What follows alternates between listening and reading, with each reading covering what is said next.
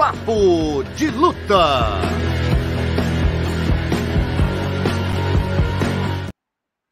Boa noite, rapaziada. Edição número 90 do seu, do nosso Papo de Luta entrando no ar. Semana especialíssima com a luta histórica, né? Que o Carlão, inclusive, comentou aí, vai ser 284 Volkanovski Makachev, das lutas mais aguardadas do ano, a estreia do Aldo no boxe, também o UFC Fight Night 219, que nós vamos abordar hoje aqui, e muito mais. Boa noite, Barreto. E aí, Alonso, tudo bem, meu amigo? Tudo na paz? E aí, galera, muito boa de luta aqui do nosso Papo de segunda-feira, Papo de Luta, é isso aí. Começamos uma semana aí, foi um final de semana muito intenso, né? Com esses, pô, a luta de sábado foi incrível, né? O UFC 284 foi realmente um grande evento, com ótimas lutas, principalmente as duas lutas finais, né? As duas lutas pelo cinturão. Então vamos falar sobre isso e muito mais coisa aqui no programa de hoje, número 90, né? Olha, número, chegando número... ao 100 aí, hein? Olha, daqui a pouco Parece que foi ontem. O 100 tem que ter festa, tem que ter bolo, tem tudo, hein? É isso. Então, galera, dá uma moral pra gente, dá uma moral pra gente aí, você que tá entrando agora aqui no Papo de Luta, seu papo de segunda, sua resenha de segunda. Faz o seguinte, rapaziada, é, compartilha aí para cinco amigos aí da academia, cinco parceiros aí do grupo do WhatsApp. Compartilha, fala assim, pô, o Carlão e o Alonso já estão no ar com Papo de Luta é, assim, é, se inscreve no canal do PVT, tem muita coisa boa, semana toda tem é, entrevistas, informações muito bacanas toda semana, entrevistas com grandes nomes do esporte. E faz o seguinte: além disso tudo, comenta, dá teu comentário aí, fala com a gente para que a gente possa saber o que, que você está querendo, qual é o teu entendimento da luta, qual como que você está compartilhando com a gente esse momento do papo de luta, dá sugestão de, de pauta. Pô, participa, cara. Vem com a gente nessa. Não nos deixe sós! É isso. E a galera não está deixando, não, Carlão. Aqui, ó, Daniel Rodrigues, como sempre, está com a gente. Boa noite, ansioso no aguardo papo de luta dessa noite. Augusto César Legramonte, boa noite, senhor. E Marlos Leandro Santos, boa noite. Canal com melhor análise, comentários pós-luta. Carlão sabe tudo, Alonso Enciclopédia e tal. Lúcio Gomes, salve, salve, rapaziada. Pedro Rodrigues, como sempre, aqui com a gente. E a gente, então, galera, vamos dar o que vocês querem, né, meu amigo? Muita luta, como sempre, a gente abre aqui agradecendo aos nossos parceiros, patrocinadores, começando pela Dragão, os melhores kimonos há 48 anos na Grande São Paulo, frete grátis aí, com entrega no mesmo dia. E também Boni, nosso parceiro desde o programa número zero. Não basta ser bom, açaí tem que ser Boni.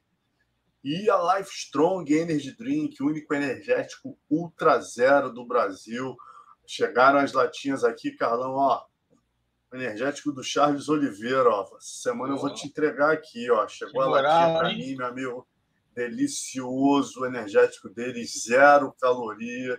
Outro açúcar, gordura, sódio. Vou levar aí para. As meninas vão adorar, meu irmão. Opa, beleza. Geladeira tá esperando já.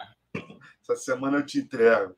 E também, obviamente, Bet Combat, a número um em lutas, única plataforma de apostas que cobre o card completo, permite a você é, apostar se vai ser vitória, nocaute, finalização, qual tipo de vitória ou derrota o atleta vai ter, né? É, e usando o código aí, o bônus 100, você ganha 100% é, no seu primeiro depósito, né?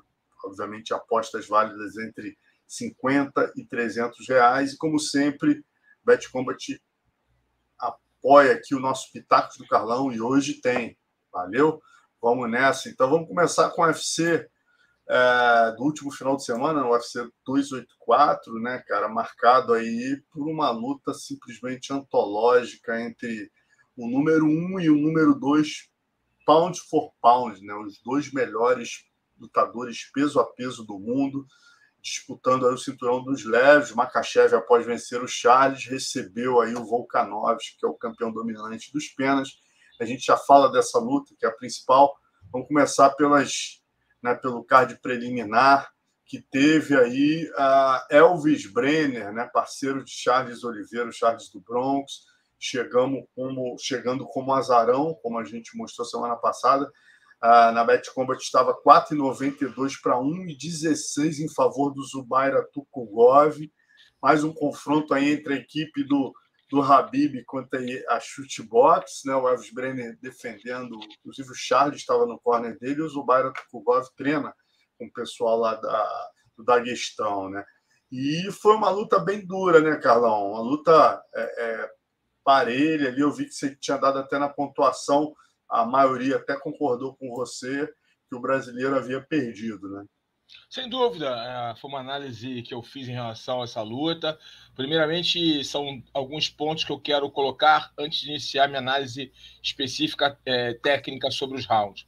Uh, primeiro ponto em questão: é, parabéns pelo Brenner, é, parabéns para ele, parabéns pela performance dele. Uh, lutou com muita personalidade. O menino lá de Maués, a terra do Guaraná, entrou aí energizado é, fez uma ótima luta, se comportou muito bem pelo pouco tempo que teve para se preparar para um cara duríssimo como o Zubaia. É, lutou aí impondo, botando volume. É, isso foi algo muito positivo, a apresentação dele, independente do resultado, né, seja ele qual fosse, né, é, se ele tivesse perdido, eu acho que os olhos seriam bons olhos os matchmakers do UFC para ele, porque ele entrou com muita personalidade.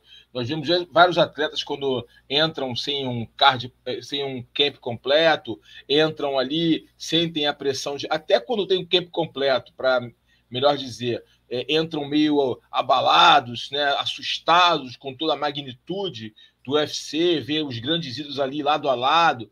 Isso influencia muito boa parte dos atletas, trabalha com o seu emocional. E ele não, ele entrou feliz, ele entrou tranquilo, ele entrou ali como já tivesse lutado anteriormente no maior cage do planeta, lutou bem é, é, e trouxe aí um outro ponto que eu quero colocar logo em seguida. Ele surpreendeu o Zubair. Como que ele surpreendeu? Pelo gameplay dele, pelo jogo de luta.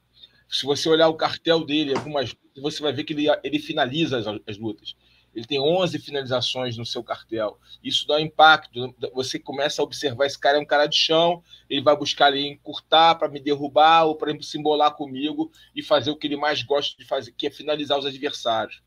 Mas ele surpreendeu com bom volume, com a confiança, com a qualidade do Muay Thai uh, do Brenner. E isso surpreendeu o Turgov. Ele ficou surpreendido com isso, começou a se perder um pouco na luta em determinados momentos do combate. É, eu revi a luta para poder fazer uma análise mais fria. É, na hora ali eu vi o, uma vantagem é, mais significativa para o atleta russo. Eu continuo achando que ele venceu dois rounds e o Brenner venceu um round. Eu agora eu, vi ali que o Brenner venceu um round. Eu falei que não havia vencido, mas eu refaço aqui meu posicionamento. Eu analisei, fiz, fiz dois minutos, parei, revi, dois minutos, parei, revi, o minuto final.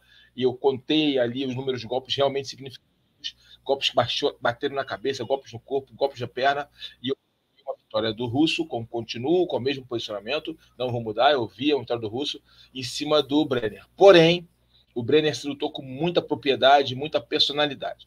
Agora, é, a polêmica em relação à derrota ou à vitória, ela faz parte de uma luta bem disputada. Ela faz parte de uma luta bem trabalhada. Ela foi uma luta dura para ambos. Foi uma luta difícil. O Brenner extraiu ali muito da energia do Turgov, que cansou o final tentando controlar a luta. E o Brenner cresceu. O Brenner realmente lutou muito bem. Parabéns ele pela vitória. É, há uma a polêmica, né?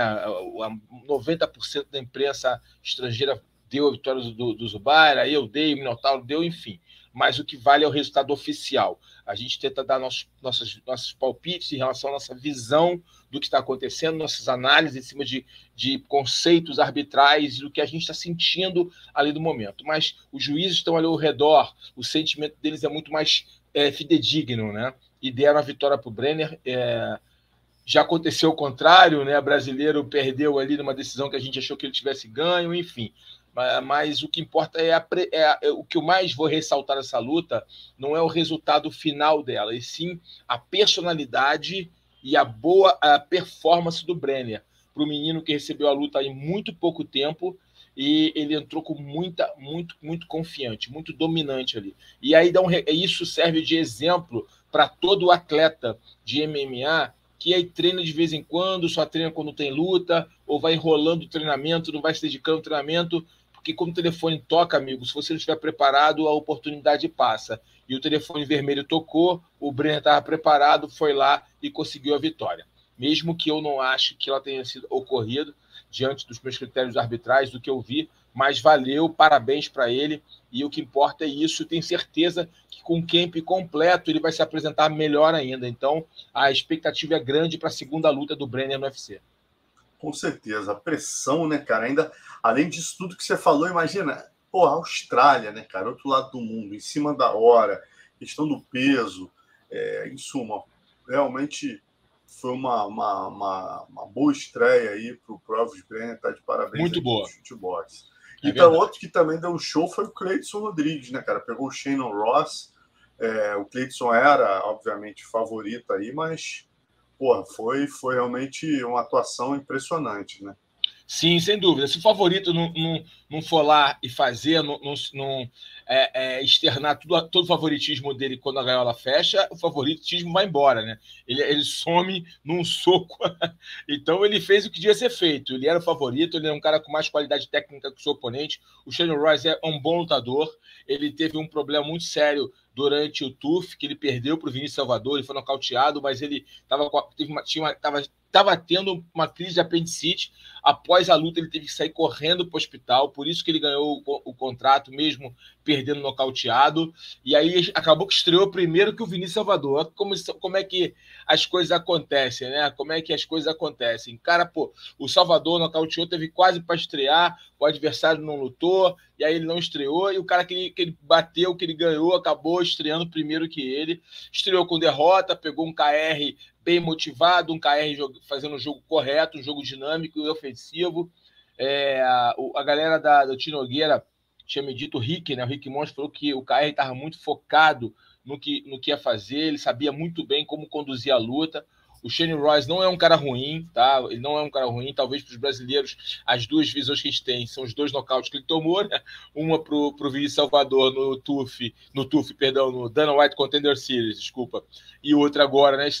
né? Lutando UFC, mas ele não é um mau lutador, não. Se você acompanhar a carreira dele, olhar as lutas dele, vê que ele é um bom lutador. O KR que foi superior e conseguiu aproveitar a oportunidade dada. E foi uma ótima vitória para ele. Ele que tinha estreado com uma derrota, né? Mas agora conseguiu aí uma vitória, isso é muito importante para que ele possa continuar na organização. Maravilha, Carlão. Seguindo, seguindo aqui no nosso nesse card aí, cara. o Jack de la Madalena, né? Como você previa aqui, 1,30 para 3,40, segundo a Bet Combat, né? E você previu exatamente o favoritismo do australiano. O bichinho é um, é um monstrinho mesmo, né, cara? Que, que mão. É. Ele é um monstrinho. Olha, eu via ele como, como favorito, não estava achando que esse fosse. Eu não estava. É, esse favoritismo todo, né? Porque o Randy Brown é muito bom, cara. O Randy Brown já lutou com ótimos oponentes. O Randy Brown é um cara muito alto, é um cara que transita luta, na luta em pé, transita na luta agarrada, tem finalizações no seu, no seu cartel. É um bom lutador, Randy Brown. Foi um bom teste aí pro o Jack de la Madalena. Eu acho que foi um bom teste. Eu até brinquei na transmissão. Foi o Enem dele, passou bem no Enem. Está aprovado, vai agora para a faculdade. Vamos ver agora na faculdade como é que as coisas vão acontecer. Mas esse cara tem umas mãos poderosas, um real poder de nocaute. É um cara que você, se você errar com ele, você vai apagar. Impressionante, impressionante. E a faculdade pode ser, segundo o pedido dele, né, cara? A faculdade é o Vicente Luque. Será que... que faculdade, hein? É, meu irmão, agora a brincadeira começa a ficar séria, né? É, tá aqui o Augusto César Legramante falando: espero que o Vicente não aceite a luta com Madalena, né? mas é sempre bom a gente lembrar, né, Carlão? A gente já viu várias vezes, nos últimos eventos, a gente teve muitos exemplos de atletas realmente que estavam até o pé de Pimblas mesmo, né, cara? É, é, que pô, nem pegou ainda atletas de alto nível do ranking e já começou a perceber que o buraco é mais embaixo, né, meu irmão? Então, assim, pegar o Vicente Luque é uma outra realidade. Aí a gente começa a ver realmente né, se o cara tem estofo ali para começar a brigar com o top 5 e ser campeão, né? É, tipo assim, é, ele é um cara, ele é, ele é um cara com uma experiência no boxe, no kickboxing, títulos na modalidade, na modalidade, parece adaptando bem para o MMA, só perdeu as duas primeiras lutas da carreira, posteriormente, aí foi 13, agora 14, né? É, lutas é vencendo, maioria por nocaute. é um cara perigoso, realmente perigoso. Eu acho que o Vicente está numa prateleira acima, porque o Vicente é um cara mais completo, mais tarimbado, mais acostumado com cage, e um cara que pode nocautear, nocautear e finalizar. Ok. Agora, se o Vicente entrar numa de trocar com esse cara, ele pode nocautear o Vicente sim. Ele tem uma velocidade, precisão e poder de nocaute. Então é uma luta que o Vicente, se acontecer, eu acho que não acontecerá por enquanto, mas eu acho que no futuro eles vão se encontrar. É uma luta onde o Vicente tem que trocar um pouco, usar mais ali o Muay Thai, o kickboxer, né? As combinações e buscar ele solo. Porque no solo, eu acho que o Vicente tem mais jogo do que ele, pelo menos a gente, é o que nós achamos, né? A gente não conhece muito o chão dele, o desenvolvimento de chão dele, mas não se compara ao Vicente Luque, que é um bom é, grappler. Então, creio eu que o caminho para o Vicente, caso haja esse confronto, eu creio que não vai haver por enquanto. Ele vai pegar um outro lutador, mas se pegar o Vicente, não sei como é que é esse tipo de negociação, não sei quem é o empresário dele, eu não sei como é que as coisas acontecem nos bastidores ali para um possível casamento de lutas, né? Apesar desse hype muito grande que ele está é, é uma luta onde o Vicente vai ter que usar ali a luta agarrada, sim, usar o trabalho de solo, onde ele tem ali mais ferramentas. É, nesse casamento de estilos, é o que eu acho.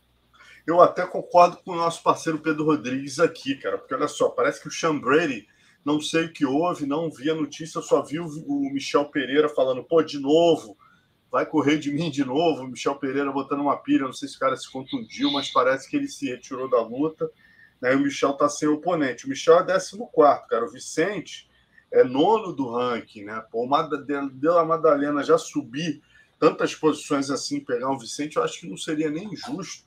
Né, é isso com, acho. Os outros ranqueados. Agora, o Michel Pereira, que está ali no início do ranking, só tem o Li Jingliang é. atrás dele em 15, o Michel Pereira em 14, está buscando luta.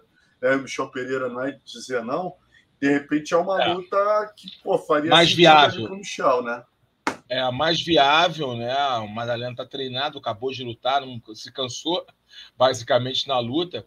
É, obviamente que há o desgaste do camp, mas ele está inteiro ali, um descanso de uma semana já dá para lutar. É, cara, é uma possibilidade. Não sei se ele vai querer lutar com o Michel, mas o Michel está tá na, na cabeça do, do top 15, né?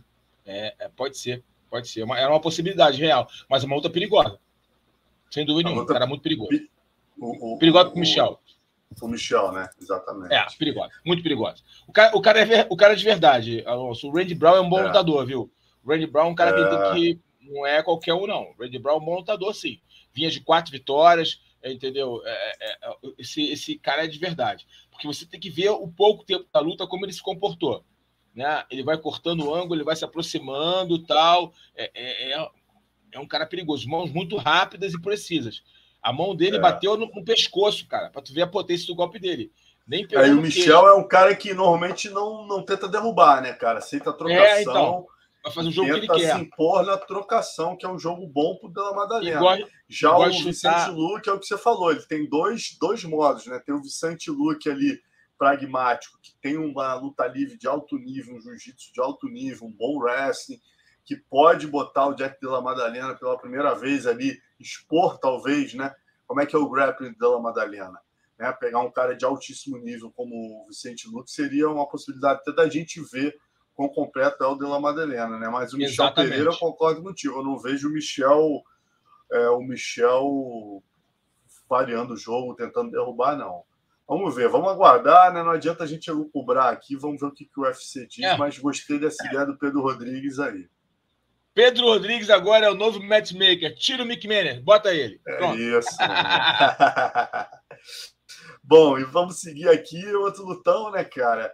É, eu vou te falar que eu estava contigo, Carlão. No, no Pitacos você foi contra a maioria. Eu já tinha me cansado de, de contra a corrente, contra o Josh Emmett. Eu falo, pô, cara, esse baixinho é limitado, mas, cara, ele sempre com aquele poder de nocaute se impõe bota aquele overhand, aquela mão dura dele de trás e acaba definindo. Eu falei, pô, o jogo do Iair vai casar.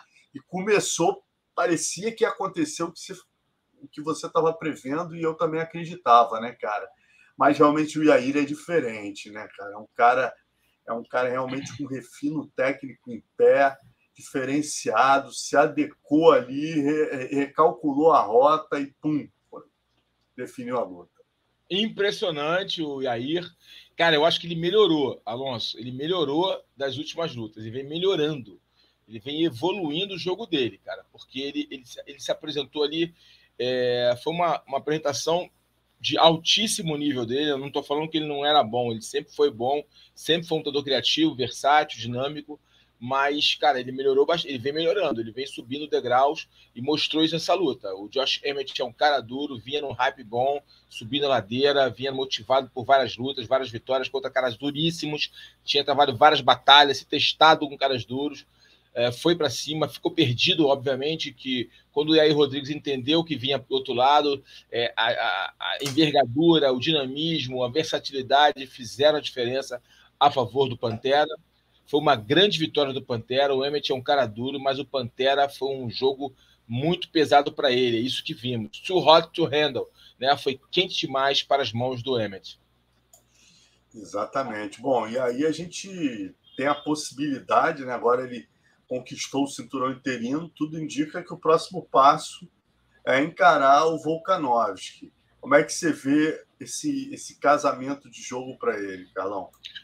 Olha, o Alonso, depois que o Volkanovski fez, da forma que ele se comportou na categoria de cima, lutando com o Mahashev, de igual para igual, e tudo que ia, porque ele ganhou o Marcos Holloway da forma que ganhou três vezes, ganhou o Aldo, por mais que o Pantera esteja melhorando, por mais que o Pantera seja um lutador muito criativo, tem chance de vencer? Tem sim, com certeza. Mas o Mahashev, ele tem o wrestling, que ele, a gente não pode esquecer que o wrestling dele é, é de alto nível. Ele é o Volkanovski, que você está falando. O Volkanovski, desculpa. É. Eu falei quem? Falei quem? Você falou o Makachev. Opa, desculpa. Não, eu falei mas que... Da, depois, é, não, depois da, depois da luta que ele fez com o Mahashev, que ele fez, o Volkanovski que fez com o Mahashev, ele, ele, ele, ficou, ele, saiu, ele saiu gigante daquela luta, cara. Ele saiu gigante. Ele subiu de divisão, pegou o número um da divisão, lutou de igual para igual, trocou pau, terminou melhor, entendeu? É, é cara, é, a gente tem que respeitar muito o Volkanovski. Aí, se você olhar ele na divisão dele, ele simplesmente venceu os melhores da divisão. Venceu o Holloway, Holloway, que é um dos mais é, fantásticos penas, por três oportunidades venceu a lenda viva José Aldo Júnior. Cara, esse cara é diferente. Ele é um animal de outra espécie, o Volkanovski. Por mais que o Pantera esteja melhorando bastante, o Pantera tem muita qualidade técnica, o Pantera tem um jogo mais bonito de se ver, mais fluido, eu acho que ele para na muralha australiana e ele não vence o Volkanovski. Contigo não abro, meu irmão. Bom, e vamos então falar da luta principal, já abrindo com a charge do Davi, né? Você já tocou no assunto que interessa, estamos falando de pound for pound, quem afinal é o maior, né? Pound for pound, aí os dois se empurrando ali, o Kanovski, o Makachev se empurrando. O Davi inicialmente ia até botar o John Jones, a sombra do John Jones chegando ali de fundo, né, meu amigo? Que o homem está voltando aí, né? Para tomar o. Durante muito tempo não houve questionamento que o John Jones era o maior pound for pound, né? E o homem está voltando aí daqui a 20 dias, se eu não me engano, o homem está de volta, né? Então, quer dizer, se esse primeiro lugar, dependendo da atuação do John Jones, né, cara, contra o, contra o Cyril Gane, é, ele entra aí com o pé na porta empurrando os dois, né? é, é, é, eu tô rindo porque é a pura verdade. Eu vou te falar, se o John Jones der um pau no Cyril Gane, der um pau, nocautear, finalizar, enfim, se ele der um pau, ou até mesmo uma luta de cinco rounds, ele botando para baixo, estourando o rosto do, com cotoveladas, pisões no joelho. Se ele fizer aquele jogo dele dominante no Gang, ele já vai chegar assim, galera, dá licença, dá licença, tamanho documento, e vai subir nesse principal. Porque tá todo mundo esperando isso, cara. Porque, é verdade, história, né, Carlão? 20, é, pô, é, é, muita história, né, cara? E, cara? e, assim, o cara é muito monstro, com todo respeito ao Volkanovski. Todo o respeito, tá chegando. Deus. Cara, um respeito absurdo, né? O cara ganhou três maiores. É, dois dos, dos, dos, maiores penas aí da história, o Holloway e o Aldo, né, cara? Ou sendo o Holloway três vezes. Não dá para discutir que esse cara é um monstro, Makachev idem. É. Pô, 23-1. Agora, o John Jones, cara, ele simplesmente, durante 10 anos, ele venceu os maiores meio pesados da história de duas gerações, né, cara? É, é. Pô, de maneira dominante, né? Pô, apagando um, finalizando o outro, nocauteando o outro. Pô, tirando nada, né, pegou. Né, e o DC, o, o DC, duplo campeão, Ele tirou de si para nada. Ele, ele, ele traumatizou de si. A verdade é, ele, o de si tem um trauma. Quando fala dele, de si mexe a boquinha, de si mexe, assim, nervosa. Pode assistir a entrevista. Fica nervosíssimo. aí, fica, pensando, fica nervoso quando fala do John Jones. É uma realidade, bro. Eu não estou brincando, estou falando uma realidade. Adoro de si, sou fã dele, mas é uma pura realidade. O John Jones é diferente. O John Jones, ele vinha numa. Uma, o que aconteceu com o John Jones? Ele vinha uma vida louca ele vinha vivendo uma vida louca e foi refletindo nas performances dele, ao ponto de ele não aguentar mais e ter que parar. Entendeu? Agora, tudo vai depender que John Jones entrar no cage contra o Cyril. Se for um, o John Jones do, do tempo áureo, no peso pesado, que ele conseguir transformar tudo aquilo que ele sabe, que ele, ele usou nos meio pesados, usar nos pesados, essa adaptação ao peso, essa massa muscular, essa maior musculatura, mais peso na carcaça, fosse, fosse ter sido saudável, de forma saudável, natural e saudável, cara, é, dificilmente ele será parado. E em duas lutas ele entra ali para o maior da história. Duas vitórias contundentes ali, pegando ali o Cyril Gane, depois pegando o Miotite, ele pum, faz assim, ó, eu sou o maior da história. É minha é. humilde opinião. Não dá nem para discutir, né, cara? Fica difícil. Mas vamos falar desse lutaço aí que ocorreu no último sábado, né, cara? A luta para a gente começar o ano em grande estilo, realmente difícil de dormir. Eu fiz uma live na sequência com o Daniel Mendes aqui, a galera 4 horas da manhã mordendo a orelha aqui, meu irmão. 200, 300 pessoas aqui comentando. Nossa, bacana. Foi, foi, foi realmente boa, né? incrível, né, cara? E, e, assim, a maneira foi até difícil, né, Carlão? Você que estava ali na linha de frente, meu amigo. Pô, depois de cinco horas de transmissão, uma luta difícil de, de, ser julgada ali, né, cara? Porque é, é, um começava bem, era uma queda, daqui a pouco um knockdown. Pô, você tinha. Pô, tava difícil julgar, meu irmão. tava assim, tava assim, difícil julgar, foi uma luta dura, equilibrada, decidido nos detalhes, já tava com essa, com essa, com essa expectativa, né? Que fosse decidido nos detalhes, é, uma luta muito dura foi a luta mais dura que o Volkanovski teve na sua carreira. O Volkanovski, não, perdão. Os dois, né? Tiveram na carreira, mas principalmente Mahashev, porque é, ele conseguiu trilhar até o título com vitórias que ele conseguiu com certa, certo domínio, né? Com muito domínio, mas dessa vez ele foi testado, né? Ao extremo, né? Ele foi muito testado, ele se desgastou muito. É, você vê que no último round ele estava desgastado, estava fisicamente até frustrado pelo desgaste que ele, te, ele sofreu. Ele surpreendeu ali com as defesas no, na, na, luta agarrada do Volkanovski. Ele ficou, ele, foi, ele ficou surpreendido, essa surpresa desgastou ele, como também o Volkanovski surpreendeu com a, com a, mão em, com a luta em pé do, do Marchev. Ele surpreendeu, tomou umas bombas na cabeça ali, que ele meio ficou meio surpreendido, até ficou recuou algumas oportunidades. Luta bem equilibrada. Eu vi três rounds a favor do Marchev, dois rounds a favor do Volkanov. Se você assistiu a transmissão, você viu a pontuação. É, e foi isso. Para mim, ele venceu. Algumas pessoas, ah, ele perdeu, ele perdeu. Eu não vi essa derrota dele. Agora eu assisti de novo a luta e eu não vi aonde ele perdeu. Eu vi é, que alguns rounds foram muito equilibrados, mas eu vi ali percentuais maiores de ação, de domínio dele, mais, mais tempo, mais duração ali e, e dominando o Volkanovski. Volkanovski entregou muito para ele, fez perguntas duras, ele soube responder muitas, outras nem tanto, e vice-versa. Foi uma, um combate bem equilibrado, cara. Vale uma revanche? Pelo show vale, pelo esporte vale, entendeu? São dois big names. Eu acho que teve uma expectativa muito saudável para os fãs. Eu acho que deve ter tido um bom número de, de vendas de pay-per-view. Acho que foi uma, um evento vitorioso. Então, vale, vale. Agora, é chato que trava as categorias, né?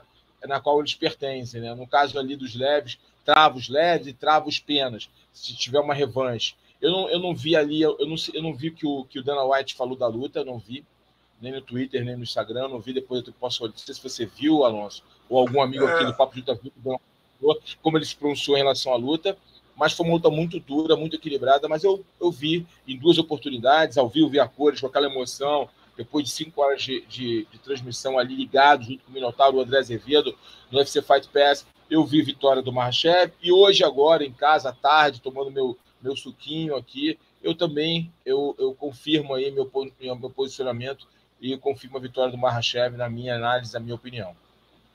Isso. Porra, Carlão, eu concordo contigo, eu não vi o Dana falando nada. A impressão que eu tenho, né, normalmente quando o Dana tem um interesse, ele vem imediatamente a público né, e fala: Ó, oh, galera, é a revanche imediata, é, vai ser isso. A impressão que me passou é o seguinte: até pelo fato de ter um, um TUF rolando aí, com o McGregor podendo voltar, né, uma luta com o Chandler seria uma luta teoricamente boa para né, pro, pro, pro, pro Conor voltar bem Conor. e quem sabe, né, cara, olha aí, olha, olha a possibilidade de pay-per-view pegar o, o filho do Khabib, que é o cara que vendeu o maior pay-per-view da história com o Conor, lutando de novo com o Conor, quer dizer, o, o discípulo, né, com o mestre no corner lutando com o Conor. É parada para, meu irmão, explodir a boca do balão. Então, eu acho que muito por isso o Dana está com o olho tão grande em cima dessa possibilidade que eu acho que ele falou, meu irmão, vamos botar essas categorias para andar, porque o Volkanovski, mal ou bem, ele tem que é, é, unificar o cinturão né, contra o, o Yair, é. que é uma luta interessante, né, tem uma Sim, narrativa muito. e tal, e a gente faz o leve andar também, mal ou bem vai ter o Charles aí lutando possivelmente com o Darius, esteve aqui com a gente na, na sexta-feira, na quinta-feira, admitindo que estão realmente em negociações, né? Então, acho que o caminho deve ser esse. Mas antes só da gente continuar, cara, eu queria abordar contigo uma questão, né, que foi a, a, o, o, Dan Hooker, a galera já está aqui, ó, cobrando, olha aí, ó.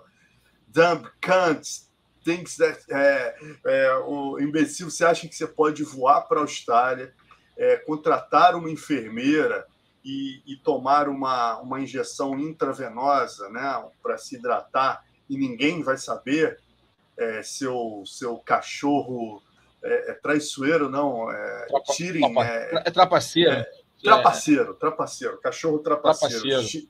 Tirem dog, né?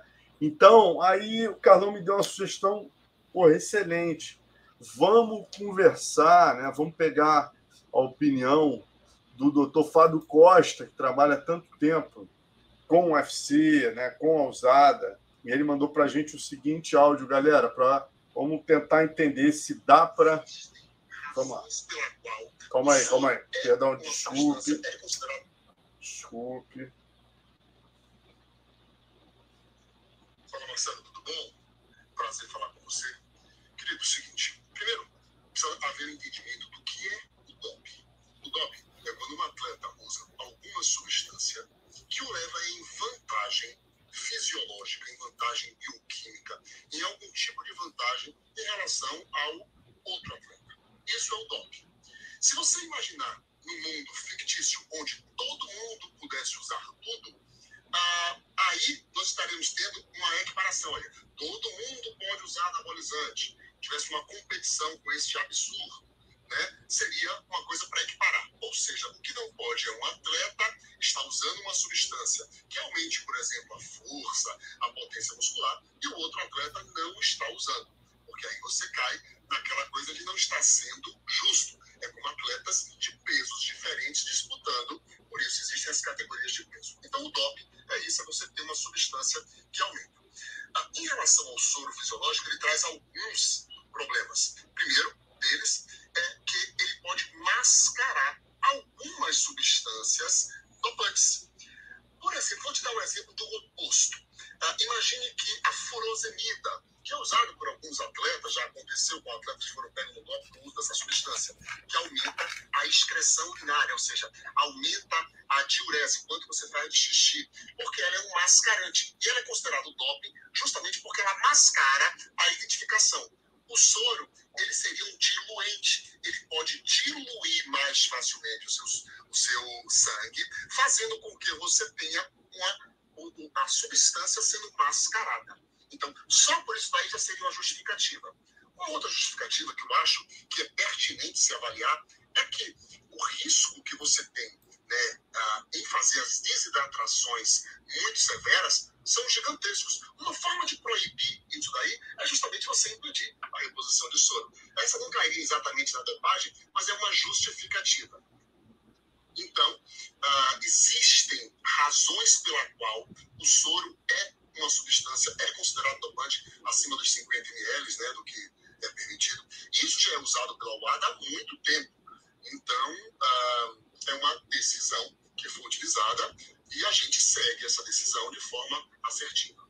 Eu tentei deixar claro nas formas do que, é que a gente pensa, o que, é que a gente enxerga disso daí. E é, amanhã eu, infelizmente, não. Não, não, não foi isso. O outro áudio ele explica. Se é, dá pra pegar, não dá. É, rapidinho. Poxa vida, o outro áudio ele explica. Mas eu não espero que seja isso daí que eu tentei não. Deixa, é, infelizmente. Eu mando aqui agora, ó, peraí. Vou te mandar agora. Pode ser? Pode. Acho que é isso. Aqui, pronto. Ah, é. que é através de substâncias plastificantes, que são substâncias que fazem parte da embalagem. Galera, aqui ele está explicando é, se dá se há possibilidade de se descobrir que foi usado, né? Foi a pergunta pertinente que o Carlão fez, só complementando esse assunto. Olha o que ele respondeu. Existe sim, Marcelo, uma forma de detectar isso. Na verdade, tem duas fontes. Uma que é através de substâncias plastificantes, que são substâncias que fazem parte da embalagem uh, do soro fisiológico, para ser possível detectar. E também quando um atleta ele já tem um histórico dentro do UFC com seus exames de sangue, pode-se criar o que chama de passaporte biológico, é uma noção de como é a densidade de sangue e urina dele. Isso de parâmetro para esse critério. Uh, e assim, a grande verdade é que você tem um risco né, de um gancho muito grande, né, dois a quatro anos de suspensão. Então, será que vale a pena correr o risco para isso daí? Esse é o detalhe. Ah, maravilha.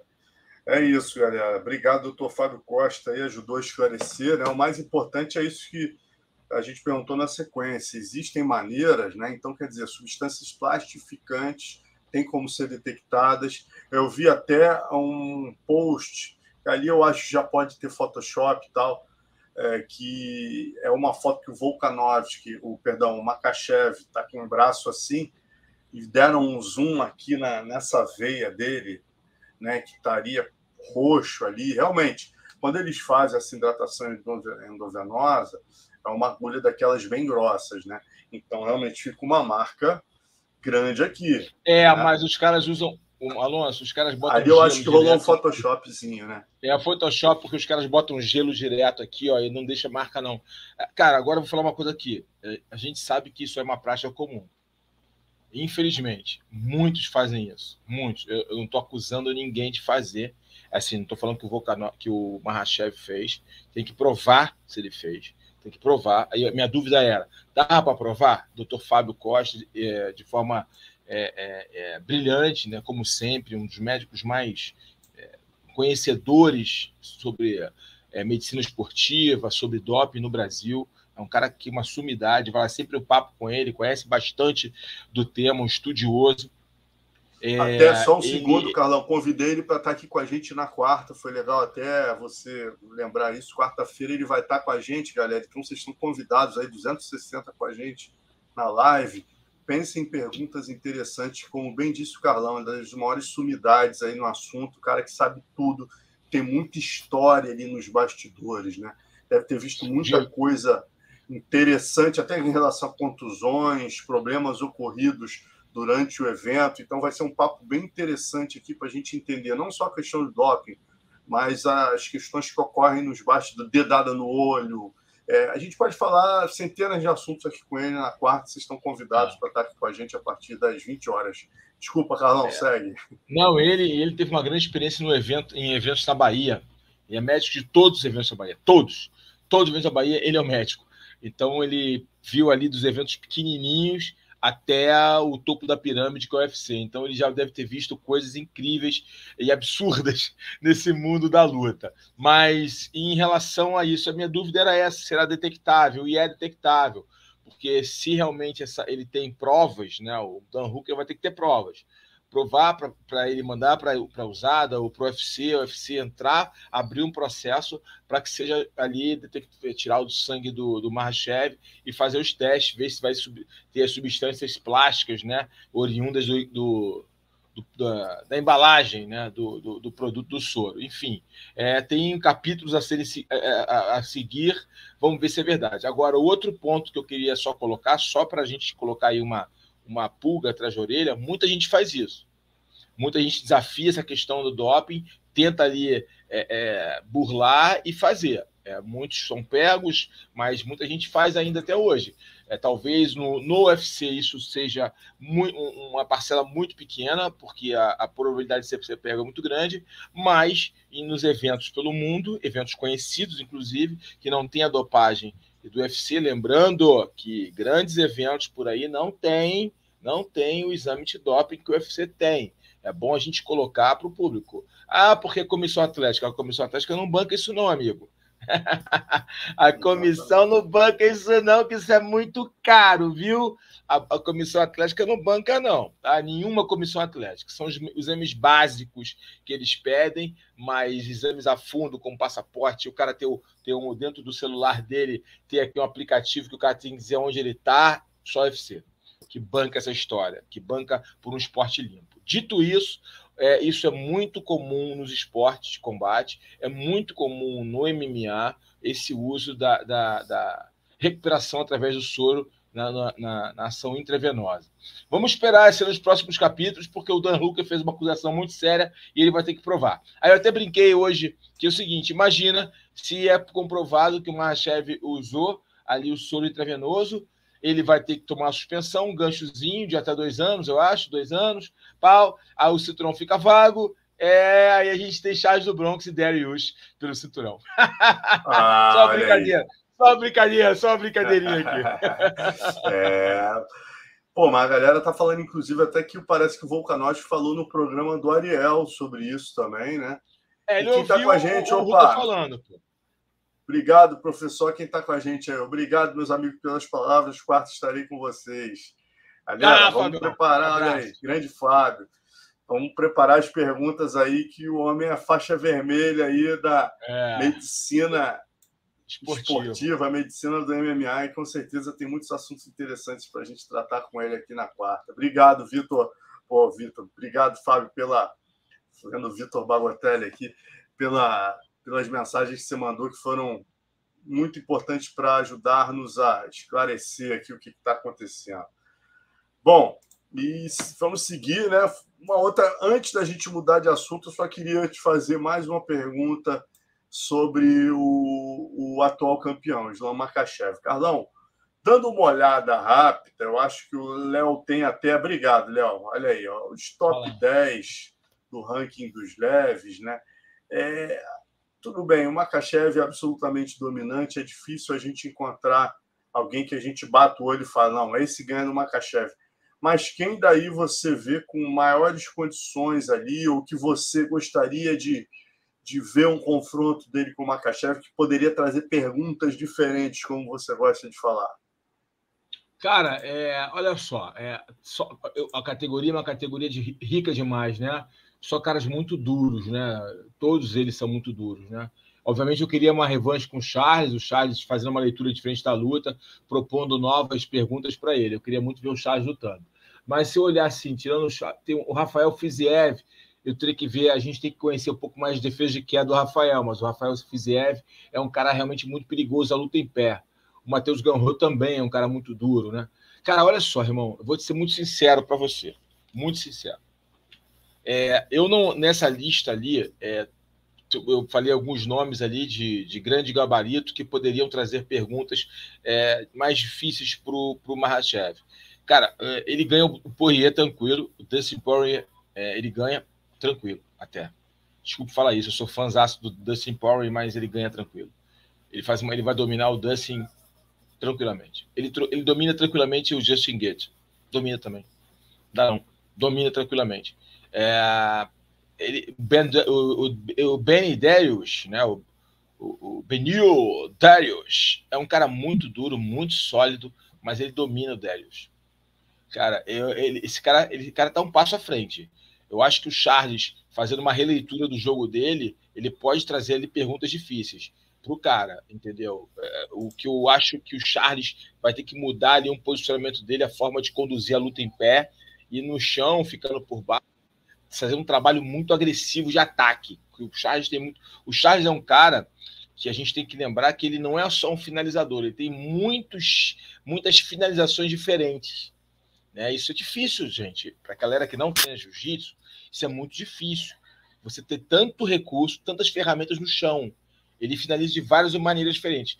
Então, eu, aqui, quem está falando é o Carlão aqui, não sou o dono da verdade, muito menos tenho o gabarito do, treina, do, do treinador do, do Charles, né? o Diego, que é um cara muito experiente.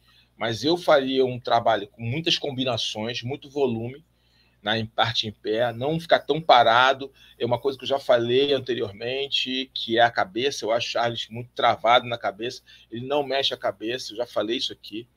É, eu acho que o Charles tem que mexer mais a cabeça, se movimentar mais. Ele toma muitos socos retos.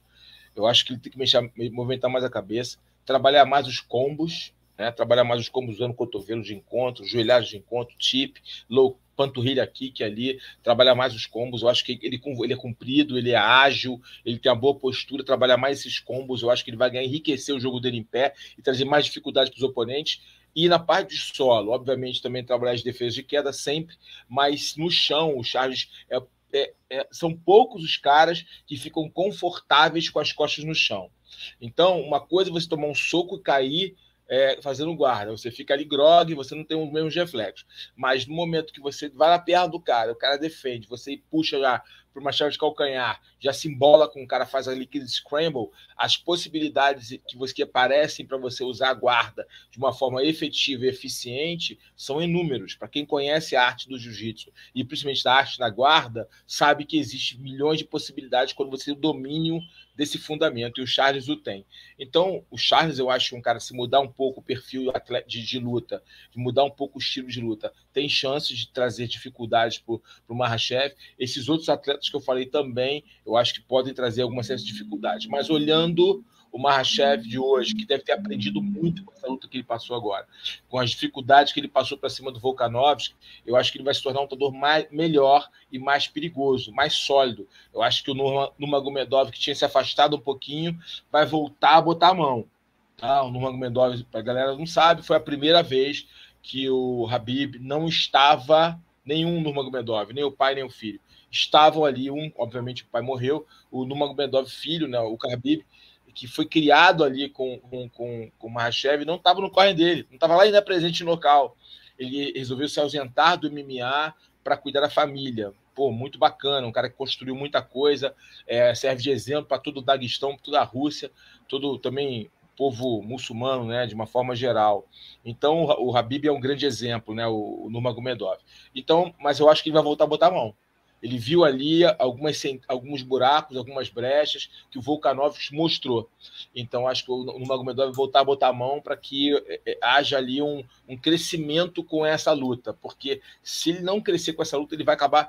E um outro ponto importante que eu achei que foi um ponto de arrogância deles aceitar uma luta em tão curto prazo. Dois camps direto. Um, um cara como Charles do Bronx, que vinha tratorizando a divisão, aí rapidamente aceita um, um camp contra um Volkanovski, um cara que estava tratorizando a divisão de baixo. Então ele se colocou em linha, se colocou na linha de tiro muito curto.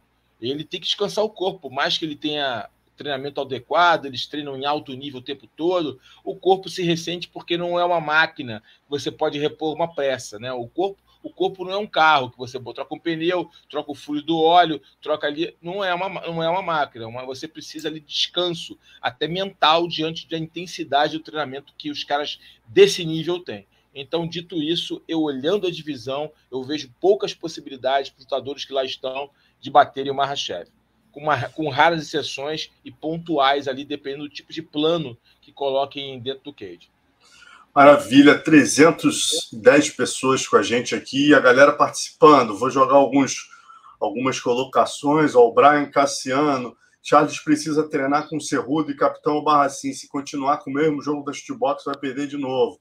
Aí o Pedro Rodrigues está lembrando aqui do Armand Sarukian também, que já lutou contra o Islã e perdeu por decisão dividida.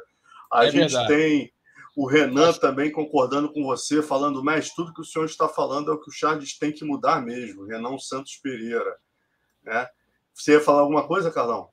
Não, que, que, realmente o Saruki tinha feito uma lutadura com, com, com, com o Islã, mas eram outros lances. Se você contar a luta para ver de novo, você vê que eram, até a forma de lutar era diferente. Assim, não era tão impositivo. Mais um aqui, o Ramos sai segundo, Dariush, casca grossa e vai engrossar para o Charles, mas não ganha do Slam, gás infinito, pois morrerá no gás. Isso foi realmente uma coisa impressionante do Volkanovski, né, Carlão? O cara chegar uh! no quinto round né? O Islam pô, com, com a língua de fora e o Volkanovski crescendo, meu irmão. Se aquele então, knockdown ocorre no início do quinto round, de repente tinha babado. Então, hein, então eu estou falando muito, muito disso. Primeiro que ele luta, ele ganha todo mundo de uma, né, de uma forma dominante. Então você consegue ali até ter o, poupar barra de energia. O Volkanovski propôs muito para ele, levou ele ao, ao máximo, né? Então, tem duas coisas que ele tem que, ele tem que aprender na minha leitura. Uma é não fazer mais isso, não aceitar uma outra atrás da outra. É, é burrice, fisicamente, fisiologicamente, não é inteligente. Entendeu? É, é, é, fisiologicamente não é inteligente. O, o, cara tem que ter um tempo de recuperação, cara. É muito louco isso. Tem que ter um tempo de recuperação, porque não é só a questão física. Você vê que ele sofreu, olha isso, ele não tinha sofrido treinamento, ele sofreu no corte de peso. Ele sofreu no corte de peso. Isso já é um sinal ali que o corpo dele está pedindo para dar um tempo, entendeu? Ele, ele, ele, ele deu ali, ó, o meu corpo já está batendo na porta. 25 minutos de forma intensa, você precisa de um tempo específico, um tempo de recuperação, cara. Não dá para você lutar é, é, atropelando todo mundo. E ainda mais lutas duríssimas. Ele não tá pegando. Tipo, ele pegou o Charles. Não tô menosprezando ninguém. Por favor, não deturpe minha, minha, minha colocação. É tipo, você não dá pegar um Charles, que é um cara de altíssimo nível, campeão com hype lá no alto. Aí vem assim e pega um Just Gates, que é um cara duríssimo, mas cheio de buracos entendeu? Uma luta controlável para um Mahashev. É um cara cheio de buracos. O Goethe é, uma, é, uma, é, é, um, é, um, é, um, é um bichinho, né? um, um monstrinho, mas é cheio de buraco. É, é, se você fizer uma análise de, de secar ele como lutador, ele tem várias brechas no jogo. Dá para um bom treinador ir analisando ali o raio-x dele. Agora, você não pode é, é, é, pegar um cara e botar contra o Volkanovski direto, na terra do cara, perda de peso. Eu achei que foi um pouco de arrogância, se é que eu posso usar essa palavra, de eu, nós somos os melhores, entendeu? Eu vi uma, uma pitada de arrogância. Né? Eu acho Sem que dúvida. foi uma, foi uma liçãozinha que ele recebeu, creio eu, como eles são caras muito inteligentes e vivem e vivem respiram isso, aprenderam a lição. E também acho que numa, numa Gomedov vai voltar para o corner dele. É verdade, isso que o Pedro Rodrigues está falando. O Khabib foi matchmaker dessa luta, o Islam só aceitou. Talvez até a, a certeza do é, Khabib. É, isso aí, né, é isso aí. É, a certeza do Khabib, ele fez, de certa maneira, até o Makachev ter um pouquinho de arrogância. E com certeza ele tomou um sustinho ali no final. E, galera, agradecer. Eu já botei a participação de vários aqui, né? É, falando, Pedro Rodrigues, o MMA Meloto também dizendo que a impressão que teve que foi que o que o Islã foi salvo pelo Gongo, Nilce Godin, Ronei Moura, Brian Cassiano, Rosenberg Nunes, Augusto César Legramonte. Botei a galera inteira enquanto o Carlão estava se expressando aqui, botei a é. opinião de todos e realmente é, lutaço e, que entrou para a história aí, galera, e, e, e com certeza nós veremos outro encontro entre essas duas feras aí. E uma coisa importante que alguém falou ali, né, Carlão?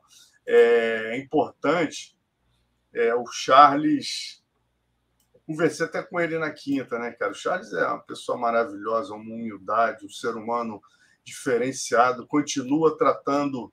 É, até falando com a minha esposa aqui, pô, o Charles não muda, cara, sabe? É tão legal ver né, a gente que acompanha os atletas, ver que há uma mudança natural com a fama tal. Pô, o Charles é o mesmo, cara, e ele atende da mesma maneira que ele atende a mim, o combate ou, poxa, o UFC Fight Pass, ele vai atender um canal pequeno. Então, ele é um cara nota mil e, e uma coisa importante que alguém falou aqui, né? É reconhecer também que o mérito ali do Slam e que essa eu entendo óbvio ele como atleta fala poxa eu não apareci naquele dia normal a gente né poxa, você se recriminar por não ter tido uma atuação muito boa, mas é a hora agora, meu amigo, de falar, pensar de outra maneira. Tipo assim, ó, o Makachev estava num dia perfeito e o jogo não casou e eu tenho que mudar porque eu posso vir enfrentar nessas condições eu tenho que trazer novas perguntas para ele, né, cara? Eu tenho certeza que o Charles vai fazer isso porque, meu amigo, ele está com muita vontade de retomar esse, esse cinturão para o Brasil aí. Mas, em suma, vamos, é. vamos seguir. Fala, fala, Carlão. Não, é, não, com certeza. É o que eu sempre falo ali. Cara, tem que mudar. Eu acho que tem uma primeira, tem uma, uma, uma máxima, né? Que eu sou comple completamente contrário a ela. É a máxima que vem de futebol, que eu acho péssima. Que é a seguinte: time que está ganhando não se mexe. Eu acho uma máxima muito ruim, muito pobre, porque eu acho que time que está ganhando se mexe sim, se melhora, busca evolução para continuar ganhando. Exatamente. É cabe perfeitamente aqui, né? E falando em evolução e, inovação, vamos mudar de assunto, vamos falar da estreia do José Aldo no box, né, Carlão? Foi transmitido lá por vocês e, e, e realmente, pô, a gente pensando, todo mundo, ah, o argentino tinha três derrotas e tal, vai ser. Deram um franguinho d'água pro Aldo, porcaria nenhuma, né, meu irmão? Foi uma luta, foi uma luta, né? vamos, vamos colocar assim, foi, foi uma luta de boxe. Exato, foi uma luta de boxe. Cara, primeiro que a gente tem que lembrar que argentino tem uma tradição muito grande no boxe, entendeu? Esse é um ponto importante. Dois, argentino é muito raçudo, bota muito coração em tudo que faz. Futebol, boxe, luta. Você vê que os caras não amarelam, os caras vão para cima mesmo. É, é uma característica do povo argentino é muito aguerrido.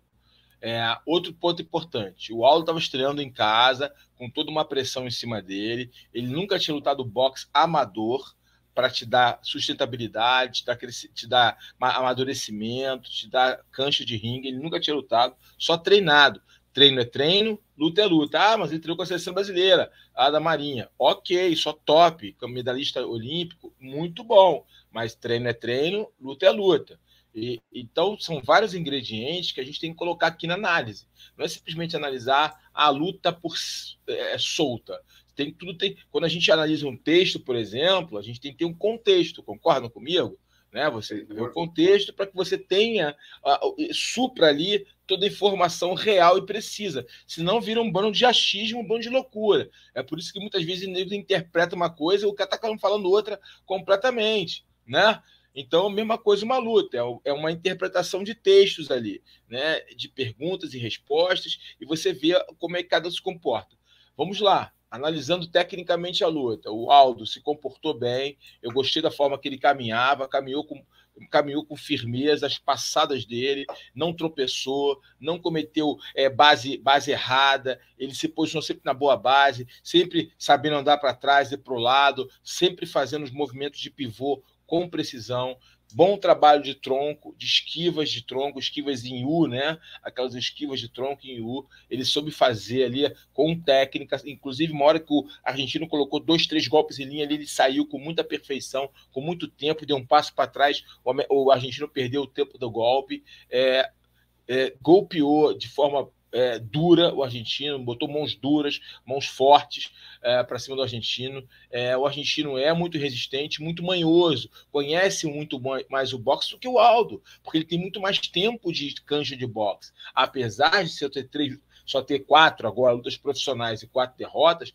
ele é um cara top da divisão? Óbvio que não, gente. Óbvio que não. E nem seria loucura colocar um cara sei lá, com, com 15 lutas para lutar com o Aldo que estava começando. É, o Aldo tem que construir uma carreira dele no boxe. E o argentino acabou trazendo luta, fazendo o Aldo ali lutar seis rounds. O Aldo teve que lutar seis rounds. E isso para o Aldo é de suma importância. São é um tempo de ringue, tempo de movimentação, tempo, entendimento da luta na hora da luta, do combate. Porque, olha só, é, galera que conhece esse termo vai entender Tem muita gente que é leão de treino treina bem pra caramba, mas na hora que você bota no, em cima para trocar pau, para fazer uma luta real, uma competição de jiu-jitsu, por exemplo, não consegue. Cola as placas. E aí você conhece o cara na competição. A competição é a melhor forma de você conhecer quem é quem. Né? Então, o Aldo, que é um cara que traz uma bagagem incrível né, do MMA, uma, uma bagagem vitoriosa, uma estrada, né, uma longa estrada, conseguiu, de forma muito inteligente, aí a gente usa um outro termo chamado QI de luta, ele conseguiu trazer essa bagagem para dentro do quadrilátero, para dentro de dimensões diferentes e movimentações diferentes, onde ele só pode usar os punhos. Para mim foi uma ótima apresentação, para mim foi legal. Ele deu a largada em busca de uma nova, nova carreira. Eu acho que foi super válido. O evento como um todo foi legal. É, tivemos algumas surpresas ali de caras que eu não sabia que tinham um bom nível do boxe, mostraram um bom nível do boxe, me surpreenderam. Marlon Sandro ali me surpreendeu a forma que ele conduziu a luta, como ele boxeou, me surpreendeu. Eu não esperava que ele tivesse tanta é, tanta tarimba na nobre arte, mostrou ali realmente muita tarimba, foi bacana. Luta de veteranos, homens de 40 e poucos anos lutando, ninguém ficou morto ali, todo mundo lutou até o final, foi bem legal. Johnny, Johnny Eduardo, Yuri Marajó, Hernani Perpétuo e, o, o, o, Hernani, o, Hernani, o, Hernani, o, Hernani, é um cara que tem muitos títulos no kickbox. Né? O Hernani, para a galera que não sabe, o, o Hernani é um cara que tem muitos títulos no kickbox e no Muay Thai. Então o Hernani está acostumado a lutar no ringue, muito acostumado. Acho que ele lutou mais no ringue, muito mais no ringue do que no cage. Então ele está muito acostumado. Então, obviamente, que a adaptação para a mão, óbvio, né? Tirar ali a possibilidade de chutes, joelhadas, mas ele está muito acostumado a trocar pau em boxe. Muito. Então, para ele, ele estava na vantagem contra o Demar. O Demar é um cara grande, o boxe é muito natural é, é no, é, no Pará, né? O, o, temos três forças no, no, Brasil. Mundo não. No Brasil, né? Temos três forças no boxe. É, Bahia, né? Bahia, Pará e São Paulo, três forças muito grandes no boxe. São três cidades que o boxe é muito forte. O Rio está tentando crescer através do apoio aí da da Marinha, da, do Cefam, um apoio muito forte, investimento pesado, os caras ganhando uma grana, alimentação, bom treinamento. O Nemo veio dar treino, veio morar no Rio de Janeiro e treinar rapaziada. Quer dizer, então é óbvio que é, o Rio está tentando se levantar ali através desse projeto na Marinha como uma grande potência do boxe. Mas a gente sabe, se você fizer uma análise ali da seleção brasileira de boxe, por exemplo, a maioria é de, de da Bahia, né? A maioria é da Bahia. É, tem uma galera de São Paulo forte, uma galera do Pará forte. Então, é uma, são cidades que têm uma tradição no boxe. E o Demar treina boxe há um tempo, mas aí não é o, o, seu ponto forte, sua luta nunca foi a sua luta a, de desequilíbrio. Né? O Hernani Perpétuo, o kickboxing dele é acima da média. Então, ele só transferiu o que ele tem treinado na hora que a luta, que a luta começou. Mas eu fiquei surpreendido com alguns caras que se comportaram muito bem. Tivemos algumas lutas, lutas preliminares muito legais também, mas que não foram transmitidas somente pelo Facebook, YouTube do, do Chutou Brasil. Quem tiver oportunidade, veja. E o Aldo, foi isso que eu falei. É, o Aldo, o Aldo realmente, na minha opinião, se comportou muito bem. Vamos ver agora o próximo desafio, né? Agora ele vai enfrentar aí, parece que. Jeremy Stephens em abril, né, cara? Aí que eu abril. quero bater esse papo contigo Acabei é. de receber um áudio aqui, surpresa, para a galera da, do Papo de Luta, exclusivo do André Pederneiras, né? Opa! Eu mandei um áudio para ele antes de entrar no programa e ele me autorizou a mostrar esse áudio aqui para a galera, onde eu faço exatamente essa pergunta né, que o Pedro Rodrigues colocou aqui. Tomara que feche mesmo o Aldo e Mayweather, né, galera? Vocês que acompanharam o programa semana passada viram que a gente já tinha dado como certa a possibilidade né, com Jeremy Stephen, já estava certo, mas essa do Mayweather foi uma notícia que saiu de, na, na, conferência de imprensa do Aldo, logo após a luta, a possibilidade do Mayweather, e, e quem acompanha o Papo de Luta viu que eu aqui e o Carlão conversando, né, a gente já tinha falado sobre o Dedé, o Dedé disse que tinha coisa muito grande lá fora, quando eu falei na possibilidade do Popó, ele falou, Alonso, Pô, a gente tem o maior respeito pelo Popó. Popó, para a gente, é um grande ídolo, mas tá pintando algo muito grande lá fora. Eu falei, pô, algo muito grande lá fora, Carlão. Será que é meio Éder, Paquial? Né? Ainda fiz essa brincadeira. E aí o próprio Aldo confirmou o pessoal do MMA Firing, né? E aí eu perguntei aqui para o Dedé, né? Ele já entrou também no assunto Popó, eu perguntei mais sobre o Mayweather, mas vamos ver o que ele fala. Então, estou num co-empresariado Ali, é, empresário de vários atletas aí campeões, é, fechando isso, entendeu? É, dá para acontecer nos Emirados Árabes, tá? É, as negociações já estão muito, muito avançadas. A gente não tem data ainda, né? mas que vai rolar, vai rolar. Entendeu? A gente faz essa luta de 1 de abril mas a gente acredita que antes disso a gente já tenha assinado a luta. Tá? Então, por isso até, cara, que tipo assim, é, é, a gente vê, né, o Popó tentando fazer a luta, eu entendo o lado dele, né? É, as pessoas ficam falando, ah, tá com medo do Popó, não tá com medo do Popó. Cara, não tem nada disso. Eu acho que atletas experimentados, tanto com a, como o Aldo quanto o Popó, cara, já passaram dessa fase de estar tá com medo um pro outro, né, cara? Ainda mais. Então, então, tipo assim, a gente não, não tá diminuindo o Popó em momento nenhum. Né? Só que a gente tem coisas muito maiores nesse momento do que uma luta com o Popó. Quem sabe futuramente a gente pode só ter interesse. Né? O nome do Aldo é um nome muito grande, muito quente no mercado. É isso que eu tento explicar para as pessoas. Aí você vê um monte de babaca na internet falando um monte de merda. Tá correndo, tá. Porra, tenho até raiva disso. Não tenho nem raiva disso que eu quero dizer. Tenho, cara, pena de ver essas pessoas tentando fazer isso, entendeu? Mas realmente, Marcelo, a gente está numa fase final já de negociação. Né? Então, provavelmente, até abril a gente já vai ter isso tudo assinado com data. Não tem mês ainda. Né? Então, mas provavelmente vai ser na Emirados Árabes. Tá? O Ali está bem à frente nessa negociação, está se comunicando direto. Você fala todo dia para falar de ponto aqui, ponto ali sobre o contrato. Então, basicamente é isso. Beleza? Abraço, tchau, tchau. Bom, é isso, galera. Áudiozinho aqui do Dedé em primeira mão, confirmando, explicando a situação. Foi legal que eu nem perguntei sobre o Popó, mas eh, ele já complementou, porque é um assunto que já vem a reboque, né? A galera está fazendo muita pressão, porque o Popó naturalmente está promovendo essa luta, né? E é natural que já venha o assunto a reboque. Então foi ótimo que em dois minutos e meio aqui o Dedé esclareceu tudo para gente. Mas, é, inclusive, quando foi perguntado lá, né, ele falou: ó, se foi exibição, é exibição para o Mayweather. O, perdão, o Aldo disse. Para mim, eu vou para arrancar a cabeça do mesmo jeito, não tem essa de exibição, né? Não, né? Mas, obviamente, né, Carlão? É, vai, vai pegar o Jeremy Stephens ainda, né? Porque, pô, você pular ali né, do nível ali do, do argentino, Jeremy Stephen, e pegar o maior de todos os tempos na sequência, seu peso, é, são realidades distintas, né? Isso é natural. Ah, não, não tenha dúvidas, Alonso. É, eu até falei aqui, né? Sei lá, nem gosto, eu, não é uma luta que me agrada, assim, aos meus olhos com Jeremy Stephens, que eu já tinha visto, que eu, que eu já vi eles já me mostraram no, no MMA, no UFC, e o Aldo foi superior e nocauteou. Entendeu? É, não menosprezando Jeremy Stephens, que é um lutador bem agressivo, bem dinâmico e faz lutas bem alegres, bem interessante. Mas eu acho que quem quer dar um tiro maior, eu acho que o Jeremy Stephens nem é uma, uma, um desafio assim. É até um perigo, né? Até pode ser uma pedra no tropeço, porque trocação a gente sabe como é que é. Uma mão entra, as coisas mudam, né?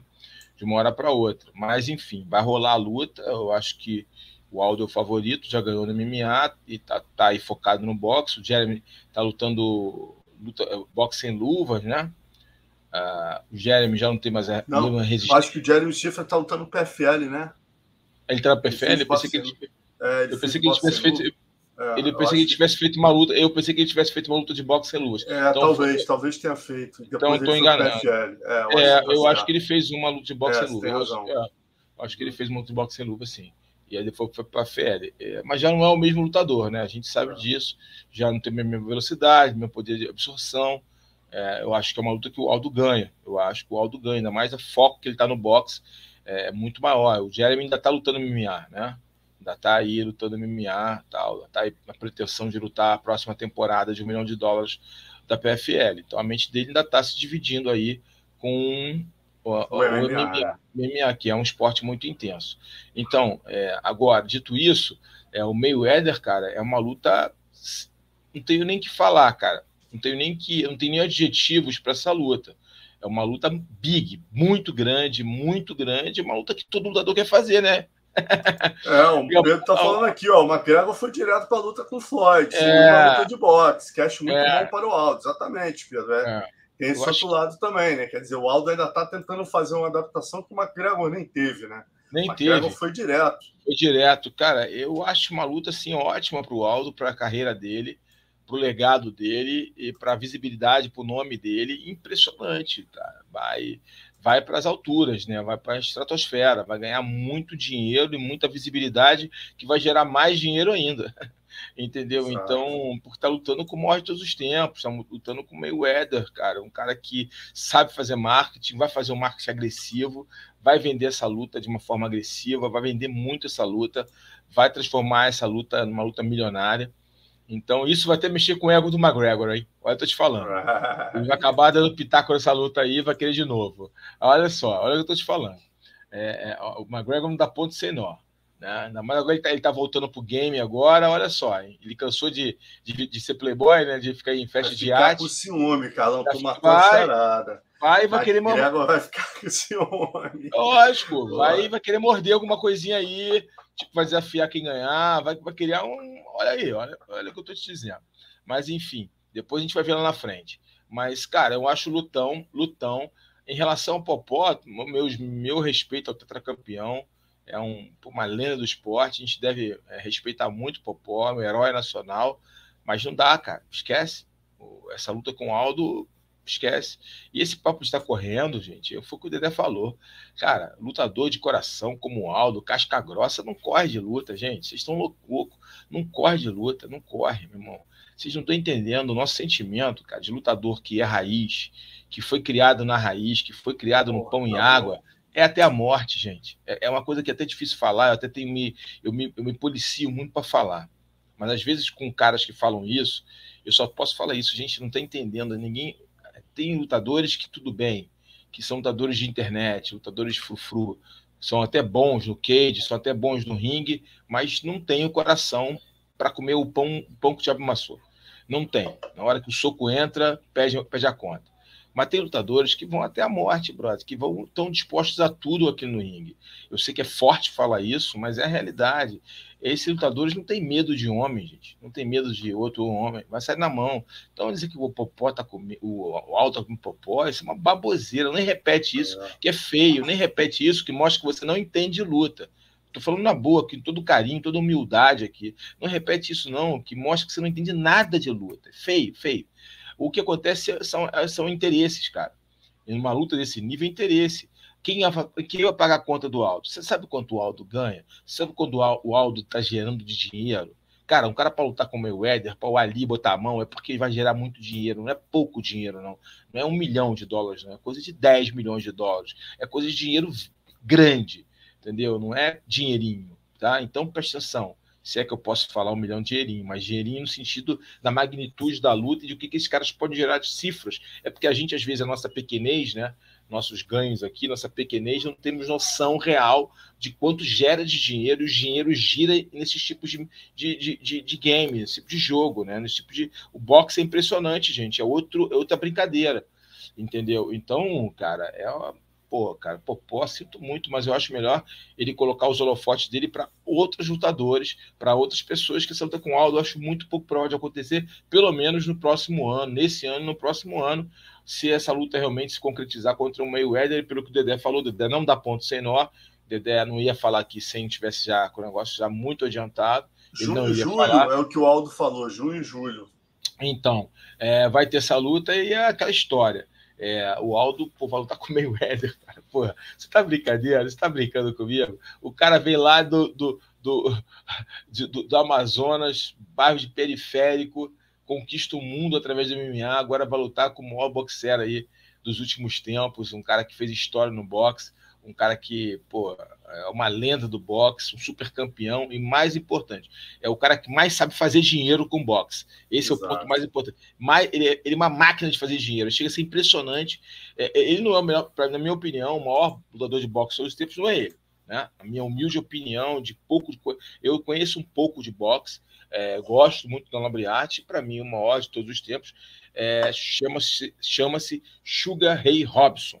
Se você não conhece, procura dar uma estudada no Nobre Arte, na história do boxe norte-americano, você vai ver quem é Sugar Ray Robson, que foi que influenciou todo mundo. Sugar Ray Leonard, influenciou Muhammad Ali, e depois o Muhammad Ali, não só pelo impacto que ele teve como, como profissional de boxe, mas o impacto social e, e que ele teve na sociedade norte-americana. Então, dito isso, É uma luta espetacular. Estou já curioso para ver essa luta, ansioso para ver a promoção dessa luta e mais ainda para comentar essa luta. Maravilha. Bom, vamos seguir aqui, galera. Antes do Pitacos aqui, queria só dar uma lembrada. Essa semana teve PFL, como eu falei semana passada, né? Falando em milhões de dólares. A gente está no, no evento que é o evento classificatório para os torneios da PFL. Né? A gente já teve o feminino, a gente já teve o, peso meio pesado, não, meio médio, e essa semana a gente teve o peso pesado com a participação de dois brasileiros. O Danilo Marques venceu o Haas Hilton por finalização 2 minutos e 33 do segundo round, né? E o Vitor Rezende perdeu na decisão unânime, mas quem ganhou a vaga foi o Abraham Bailey, né? Que é um, um inglês aí, Inclusive, quem estava no painel votando era o Vitor Belfort, Vitor Belfort, Frank Mir e a estrela do WWE, o Kurt Angle.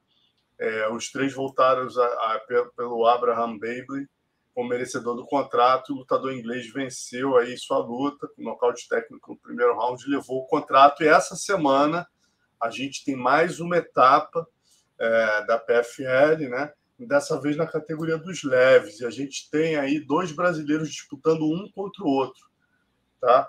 Ah, o canal Combate transmite ao vivo, se eu não me engano, 11 da noite de sexta-feira. Né? A gente vai ter o Manuel Souza, 9-0, cearense, pegando o Carioca Paulo Henrique Laia, 14-5. Então, fiquem de olho aí. Mais uma possibilidade de brasileiro disputando um milhão de dólares da PFL. Torcer para o brasileiro ter a chance de entrar nesse torneio né, que a gente já viu aí, já tivemos vários, né? 7 milhões de dólares no total aí faturados por lutadores brasileiros de 2018 para cá. Então vamos nessa. É, outro, falando do brasileiro aqui, o Goiti Yamauchi foi confirmado contra o Michael Venom Page, né? É, tem compromisso aí de extrema importância no meio médio tal. Embalado por três vitórias seguidas, o brasileiro encara o MVP no show de número 292 da organização, programado para acontecer no dia 10 de março na Califórnia. A, a informação foi divulgada pela própria companhia e tal. Então, mas, pô, depois daquela vitória dele sobre o Neymar, né, Carlão? Entrou com moral aí para conseguir, porque o Michael Venom Page a gente sabe, né, meu irmão? O queridinho do Bellator aí, é o Anderson Silva do Bellator. Os caras têm o maior cuidado com ele. E luta interessante, né, cara? Até pro, pro Yamauchi testar seu jiu-jitsu, né? Testar o chão do Michael Venom Page, né? Não, é verdade. É uma luta bem interessante, né? Uma luta que vai trazer uns holofotes ali pro, pro Goit. É... Cara, se, se o Goit conseguir achar a distância e derrubar, eu acho que ele faz o, o Venom Page batucar, cara. É, vamos ver. Eu tô tentando até trazer ele aqui para Conexão amanhã, mas ele ainda não me respondeu. Essa semana, então, a gente tem o Dr. Fábio Costa na quarta, galera, e o Rafael Carino na quinta. O Rafael Carino aqui, ó, primeira capa da Tatame revista aqui, né, quando ele ganhou o UFC 9. Vai estar com a gente aí conversando. na... Fera braba, gente boa. Fera amigo nosso, amigo, gente boa, Caixa Grossa Nova União. E antes de entrar no Pitacos, né, só lembrando aqui que o James Pulver foi é, induzido aí ao Hall da Fama, vai entrar junto com o José Aldo em julho, né? James Pulver, que foi o primeiro campeão peso leve da história, é, tá aí ó, do UFC, né, foi anunciado como integrante do Hall da Fama. A organização fez comunicado durante o UFC 284, realizado na Austrália. O Pulver conquistou o primeiro cinturão peso leve do evento no UFC 30 né, em fevereiro de 2002, quando venceu o Kaulo Uno. Depois ele defendeu o título duas vezes contra o Dennis Raum e contra o BJ Penn. Na sequência, ele deixou a organização e voltou anos depois para comandar a quinta temporada do reality show do Ultimate Fighter. Né? O Paul se aposentou em 2013 com 27 vitórias e 19 derrotas.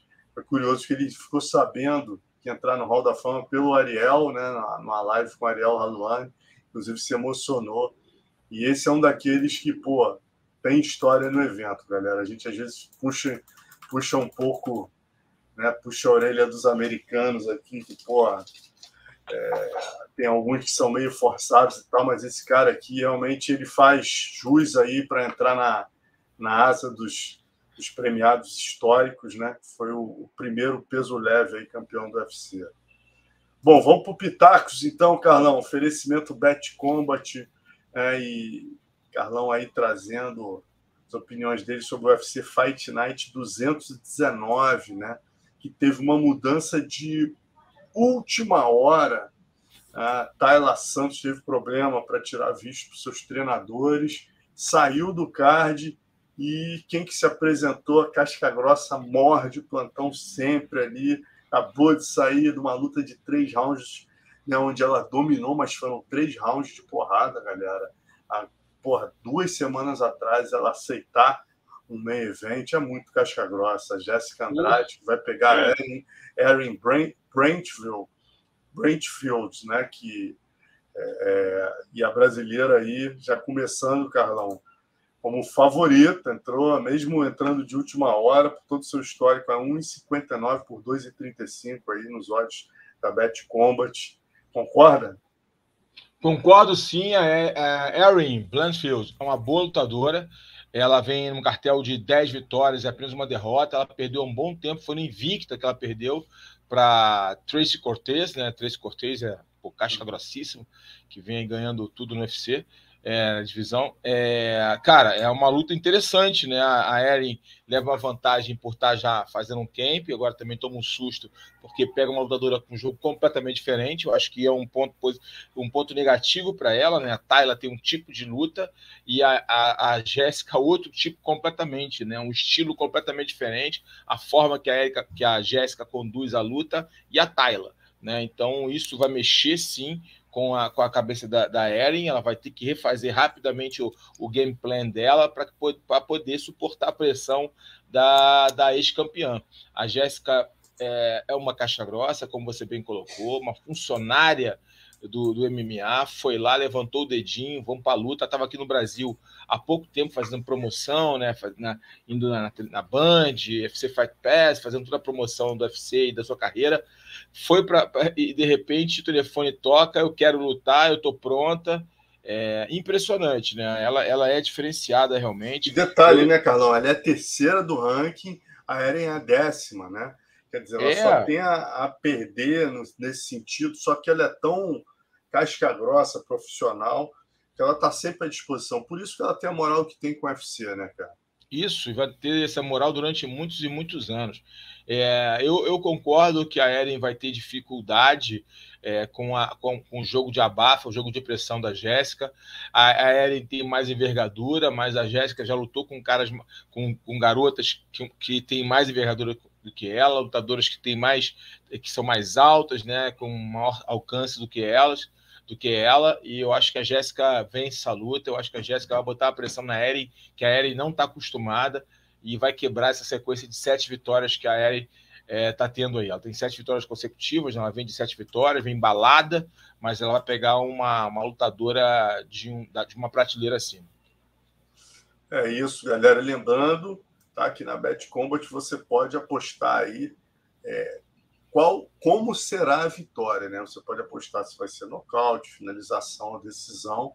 Né? Então não esqueçam aí, se for fazer a fezinha lá na Bet Combat, é, chega lá, usa o bônus 100, né? O bônus 100 aí você ganha 100% do seu primeiro depósito aí. E vamos seguindo, vamos então para mais uma brasileira no card, Mayra Bueno, né?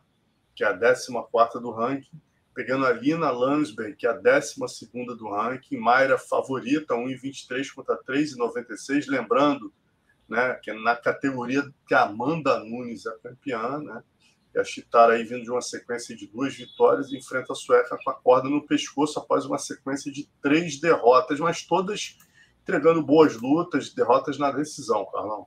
É, a, a, a linha é dura, a linha é dura, não, não, faz, não não olhem somente aí essa, esses, esses, três derrotas consecutivas que ela tem, não. A, Lina, a Lina Landsberg é dura, é uma lutadora agressiva, tem um bom nível, não é um, um, um supra-sumo, nenhum fundamento, mas é uma lutadora perigosa. A, a Mayra vai ter que lutar com inteligência para mostrar todo esse favoritismo. A Mayra vem numa crescente de duas vitórias, né? O cartel, o, o cartel da Mayra, ela está aí com nove vitórias, duas derrotas e um empate, né? E, e, a Lina tem, é um pouco mais experiente, são dez vitórias e sete derrotas, né? mas tem uma certa irregularidade em seu cartel. Eu vejo a Mayra como favorito também, eu aponto aí para os olhos do Bet Combat, eu, eu vou de Mayra também. Eu acho que a galera deve, deve ir nessa. Eu acho que a Mayra tem mais possibilidade de vencer a Lina, ainda mais que a Lina vem com a corda no pescoço, talvez abra mais espaço buscando ali é, a vitória, ela acaba trazendo ali mais brechas no seu jogo, né? Que não é um jogo tão bom, é, não é um jogo tão tão, tão sólido e apesar de ser boa, mas ela não tem tanta solidez no jogo dela e essa falta de solidez pode dar brechas ali suficientes para a Mayra se impor e conseguir mais um W ali, conseguir mais uma vitória no seu cartel. É, eu acho que o senso de urgência da, da Lina vai ajudar a Mayra a ganhar. Maravilha. E vamos para a penúltima penúltimo pitaco do Carlão aqui, que é um veteraníssimo, né? O cara que está há seis meses de completar 40 anos, vindo de três vitórias no UFC. Jim Miller faz sua 53 luta de MMA, entrando como zebra dessa vez contra o Alexander Hernandes, que perdeu três das últimas quatro lutas no UFC. Está 1,42 em favor do Hernandes contra 2,77, segundo os odds da Bet Combat. Carlão. É. O Hernandes, um lutador de 13 vitórias e 6 derrotas, vai pegar um lutador com 35 vitórias e 16 derrotas, um lutador com 39 anos de idade, a fazer 40. O Hernandes tem 30 anos.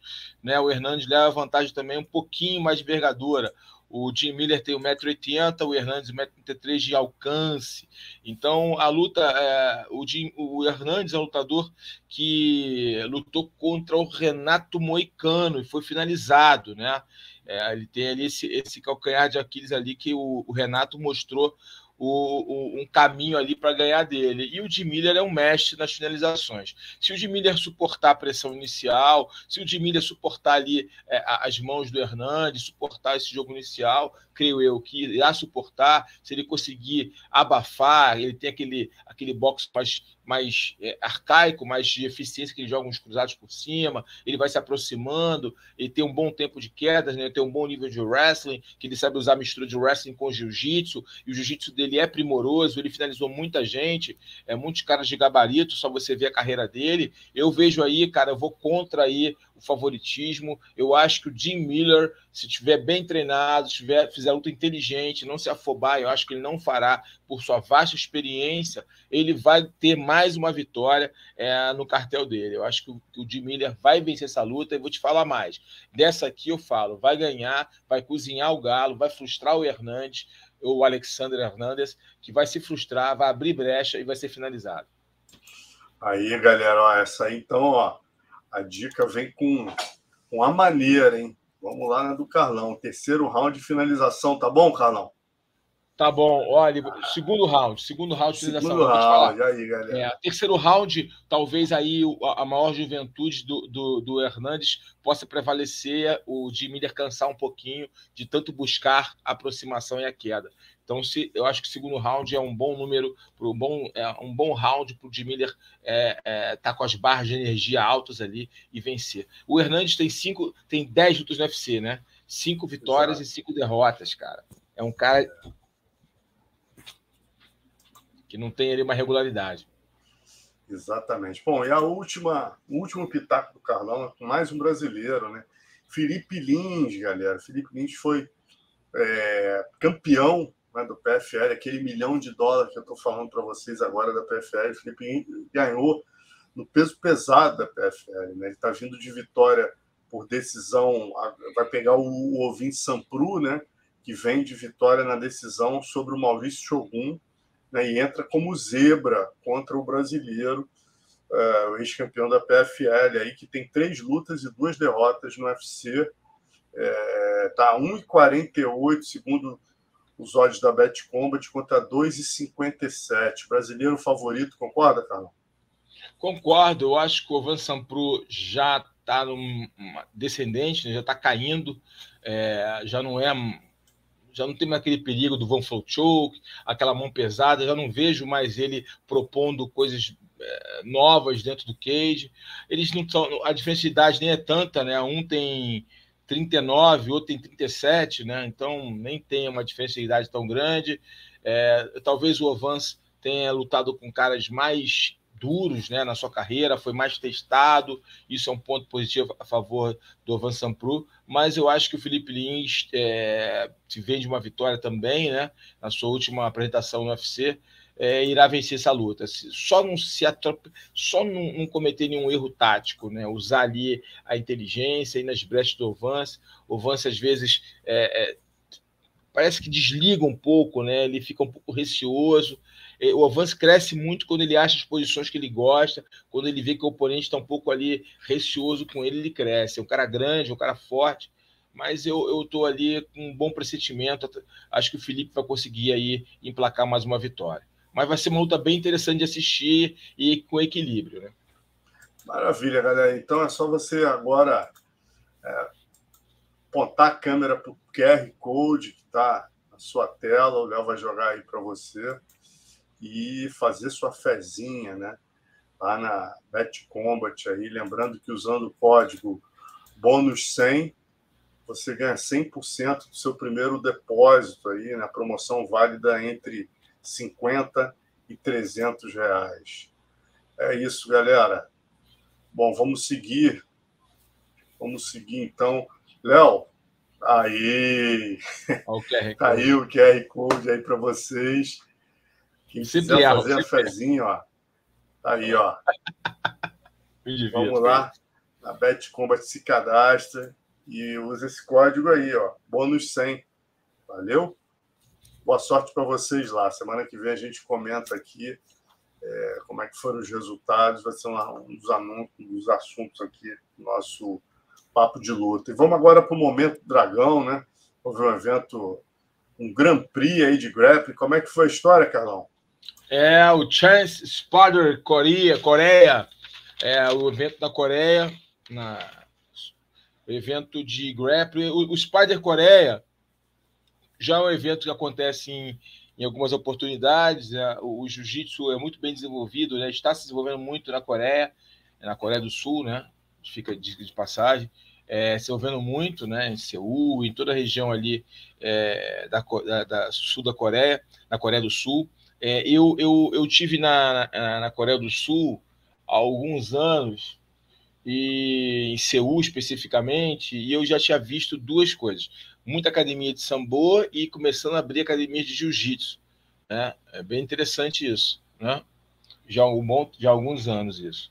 E a Coreia do Sul hoje está ganhando aí visibilidade. O Spider Coreia, é, é, esse evento Spider é um evento já bem constituído. Muitos brasileiros já lutaram. Tem brasileiros morando naquela, naquele país, né? Com academia de jiu-jitsu. Enfim, foi uma luta que tivemos dois GPs, um GP até 75 quilos e um GP até 65 quilos, né? Com grandes nomes do jiu-jitsu, grandes nomes do jiu-jitsu, campeões mundiais. É, vamos aí os resultados. Né? O campeão foi o Andy Morazaki, da equipe Atos, venceu o Nathan Schweng, da, da Cícero Costa. O, já tinham lutado há pouco tempo no, no Europeu, em Paris, da IBJJF, né? com a mesma final. O Andy venceu o, o Nathan, o, o Nathan Schweng e venceu de novo agora, conseguiu ganhar 10 mil dólares na categoria até 75 quilos. O campeão foi o Duríssimo, aluno lá do André Galvão, né? O André Galvão tem um exército, né? É, o, o Andy Murazaki, o craque. Esse menino é um craque. O Nathan Schwenk também, mas é mais guardeiro, né? Ele tem um jogo de guarda muito flexível, o, o brasileiro Nathan Schwenk. E o Andy é muito completo, o Murazaki é muito completo, muito dinâmico, muito competitivo e conseguiu faturar os 10 mil dólares no GP até 75 quilos. Na categoria de baixo, no GP de baixo, tem uma infinidade de craques, uma infinidade de lutadores acima da média, uma infinidade de campeões brasileiros, mundiais e pan-americanos e europeus, uma infinidade de campeões. E a gente, eu vou destacar ali, tinha o Samuel Nagai, tinha uma galera. E a final foi entre dois craques, dois lutadores que estão na crista da onda, que um é o Fabrício Andrei e outro o Meihan Maquiné, né? É, são dois lutadores que estão pô, voando né, no auge das suas formas, venceram oponentes no auge da forma também. lutadores de altíssimo gabarito, eles foram passando um a um e chegaram na final, o um encontro entre dois lutadores do Amazonas, né? dois manauaras, né? dois lutadores do Amazonas, o Fabrício Andrei e o Merran Maquiné. O Fabrício Andrei e, e o Merran fizeram uma ótima luta, mas o Merran conseguiu ali pontuar uma queda, derrubar e vencer o Fabrício. Merran ganhou os 10 mil dólares e se tornou campeão do, do Chance Spider Coreia na categoria até 65 quilos nesse GP que eles competiram. Não, então foram dois GPs, um até 65, campeão, é, Andy Morazaki, uma vitória dominante, e na categoria de baixo, é, no GP até 75 quilos, campeão é, Meyhan Maquiné, também vitórias expressivas sobre de oponentes acima da média, oponentes de grande, grande calibre. Realmente foi, foram ótimas lutas, até os coreanos, sul-coreanos, é, apresentaram um ótimo jiu-jitsu, dois coreanos lutando lá de altíssimo nível, os moleques muito duros, mostrando a evolução do jiu-jitsu naquele país, na Coreia do Sul. E tivemos ali uma super luta no guia, uma super luta, né, para coroar o evento entre a lenda viva, é, o, o ex-lutador do UFC, super campeão Demian Maia, contra o, o, atleta coreano, né, o Sang-Yoon Kim. Sang-Yoon Kim. E o Demian, depois de aplicar 16 pontos na aulas, ele finalizou no katagatame, até que o Sang-Yoon Kim ali, né, Sang-Wook Kim, tá até com a mão na cabeça. Acho que até tonto com o katagatame que ele ganhou do Demian. E o Demian vence super, essa super luta, luta especial no Nogi. Lembrando que esse, esse GP, os dois GPs, foram com o kimono, com o kimono, Gui né? Foi com kimono. Só a super luta que foi no Gui. Esse, essa foi aí as informações, o boletim de informações dessa competição aqui no Momento Dragão. Então é esse Momento Dragão. Foi o Chance Spider Coreia, um evento que coroou aí os brasileiros, o Andy Murazaki, o Meyhan Maquiné e o nosso Demian Maia. Um super evento de jiu-jitsu e passou na plataforma norte-americana Flow Grappling. Maravilha, Carlão. Pô, sempre bom ouvir do Demer, né, cara? O cara tá fazendo a transmissão com você, ainda tá em forma, vai lá na Coreia, pô, faz o coreano chorar. Deve ter é, sido um tu carro. viu com a mão na cabeça? Porra, o coreano deixou, ficou tonto, rapaz. Porra, deve ter visto a cor da bola. 16, 16 a 0. Katagatame. Putz, é, quanto tempo mais ou menos, Carlão, de luta? É, não, o, o, tempo exato eu não tenho para te precisar. Vou ficar é, mas... essa, eu posso voltar não, na próxima semana. Depois, depois eu posso trazer gente... o cronômetro exato ali, o tempo exato da luta. Maravilha. Então vamos para o Casca Grossa Poderoso da semana. Casca Grossa, a gente já deu uma, né? Que foi a Jéssica, por aceitar essa luta e salvar o evento na semana, depois de trocar porrada, né? Fazer uma luta de três rounds aqui no UFC Rio, aceitou uma luta com duas semanas aí, uma semana e meia de antecedência. E a outra, obviamente, Poliana Botelho, né? Pô, grande lutadora aí, tá aí, ó. É, a guerra, né, contra acabou de revelar nas suas mídias sociais aqui, né, que teve um nódulo aí no seio, acabou de fazer uma operação, graças a Deus está tudo bem com a guerreira, postou aí as mídias sociais, né? Câncer de mão, uma batalha, quantas mulheres, né, que é uma coisa que a gente sempre tem que avisar aí, é uma tem que ficar de olho, tem que fazer os exames, né, por nódulos aparecem. E sempre importante aí nossa campeã se expondo aí, mostrando o caso dela, mas que certamente são casos como esse que às vezes né, a mulher está em casa e olha, fala, poxa, minha referência ali na luta, deixa eu ver, vou fazer um teste e aí descobre, descobre a tempo consegue se salvar, né?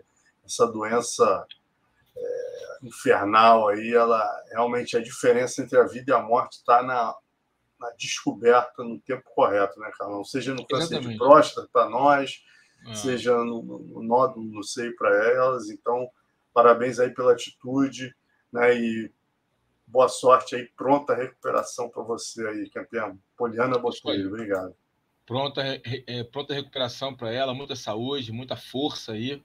E a comunidade da luta aí manda mensagem para ela para fortalecer essa campeã, essa grande guerreira. Vai sair dessa, vai dar um nocaute aí nessa, nessa doença e vai em breve estar tá de volta aí nos cages da vida. Parabéns, Poliana, pela sua coragem de poder dar, ser exemplo para que as mulheres possam se cuidar, fazer o autoexame e com isso aí descobrir qualquer tipo de coisa bem antes de, de uma situação mais grave, mais difícil, tá? É, saúde para você, Deus te abençoe. Bom, e para a gente sempre tem o poderoso da semana, né? Eu e o Carlão ficamos até aqui debatendo se seria mais uma vez o evento russo. A gente pede até a galera ajuda de vocês aí. Vamos lembrar de curtir o vídeo para gente. Vamos também depois dar uma olhada, vocês que são CDFs da luta aqui. É o nosso Denis Martins, que é o nosso oráculo, está de férias. Normalmente ele descobre essas coisas para a gente. A gente não conseguiu descobrir, mas olha, esse grau altíssimo de poderosidade. Alguém marcou a mim ou o Carlão, a gente já separou de imediato. Infelizmente, a gente não pode colocar o vídeo, né? Que a gente pode receber um strike aqui do evento. Mas, galera, o Carlão acha que é o announcer, a gente não sabe se é o padrasto dos lutadores. A gente ficou aqui loucubrando antes de entrar no ar. Cara, os dois lutadores literalmente saem na porrada com esse cara. Inicialmente achei que era o, era o árbitro, né, Carlão? O Carlão acha que é o announcer, não é isso? Cara, eu acho. eu acho que. eu não consigo pagar. É porque tem que ver o vídeo, galera.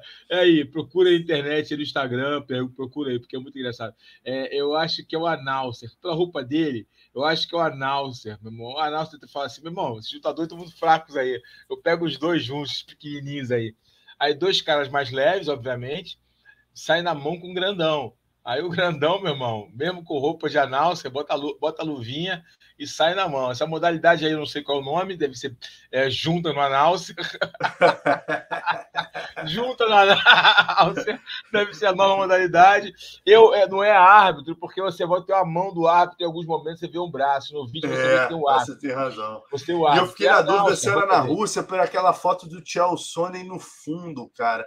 Pode ser aqueles eventos underground também é, que tem em, em, nos Estados Unidos, não sei, cara. Fiquei curioso. Se a galera, se alguém souber, amanhã o Alan vai jogar né, no, no Instagram do PVT para ver se a galera consegue nos ajudar a descobrir de onde são os poderosos. Essa é a pergunta. Poderosos a gente escolheu, agora a gente não sabe de onde eles são. Vamos descobrir o desse evento. Nos ajudem. Aonde foi e descobre. Olha só, na cabeça. Muito Poxa, louco. Agora, Bizarro, né, cara? Bizarro, gente. Bizarro. A gente tá rindo porque tem que rir, é pândego. Mas esse evento, eu preciso. Nós precisamos descobrir que evento é esse. Por favor, amigos aqui do Papo de Luta, é, pesquisem e digam da onde esse evento surgiu.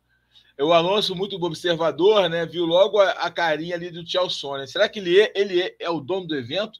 Será que ele é o promotor desse evento? Ah, meu irmão, do, do Chelsea Sony eu espero a tudo, gente, tá? Ele, é, a gente é, espera tudo, ele, é verdade. Bom, vou mandar até pro Pega Leve. O Pega Leve, o Chelsea é faixa preta dele, vamos ver se o Pega Leve ajuda a gente a descobrir. Bom, mas é isso, galera. Então fica esse dever de casa para vocês nos ajudarem aqui. A gente, como sempre, termina com Das Antigas, né? Que é um evento que ocorreu há 30 anos. Eu estava começando a fotografar, Carlão estava lá essa época, se eu não me engano, o Carlão era faixa roxa ainda, né? E pô, foi uma 93.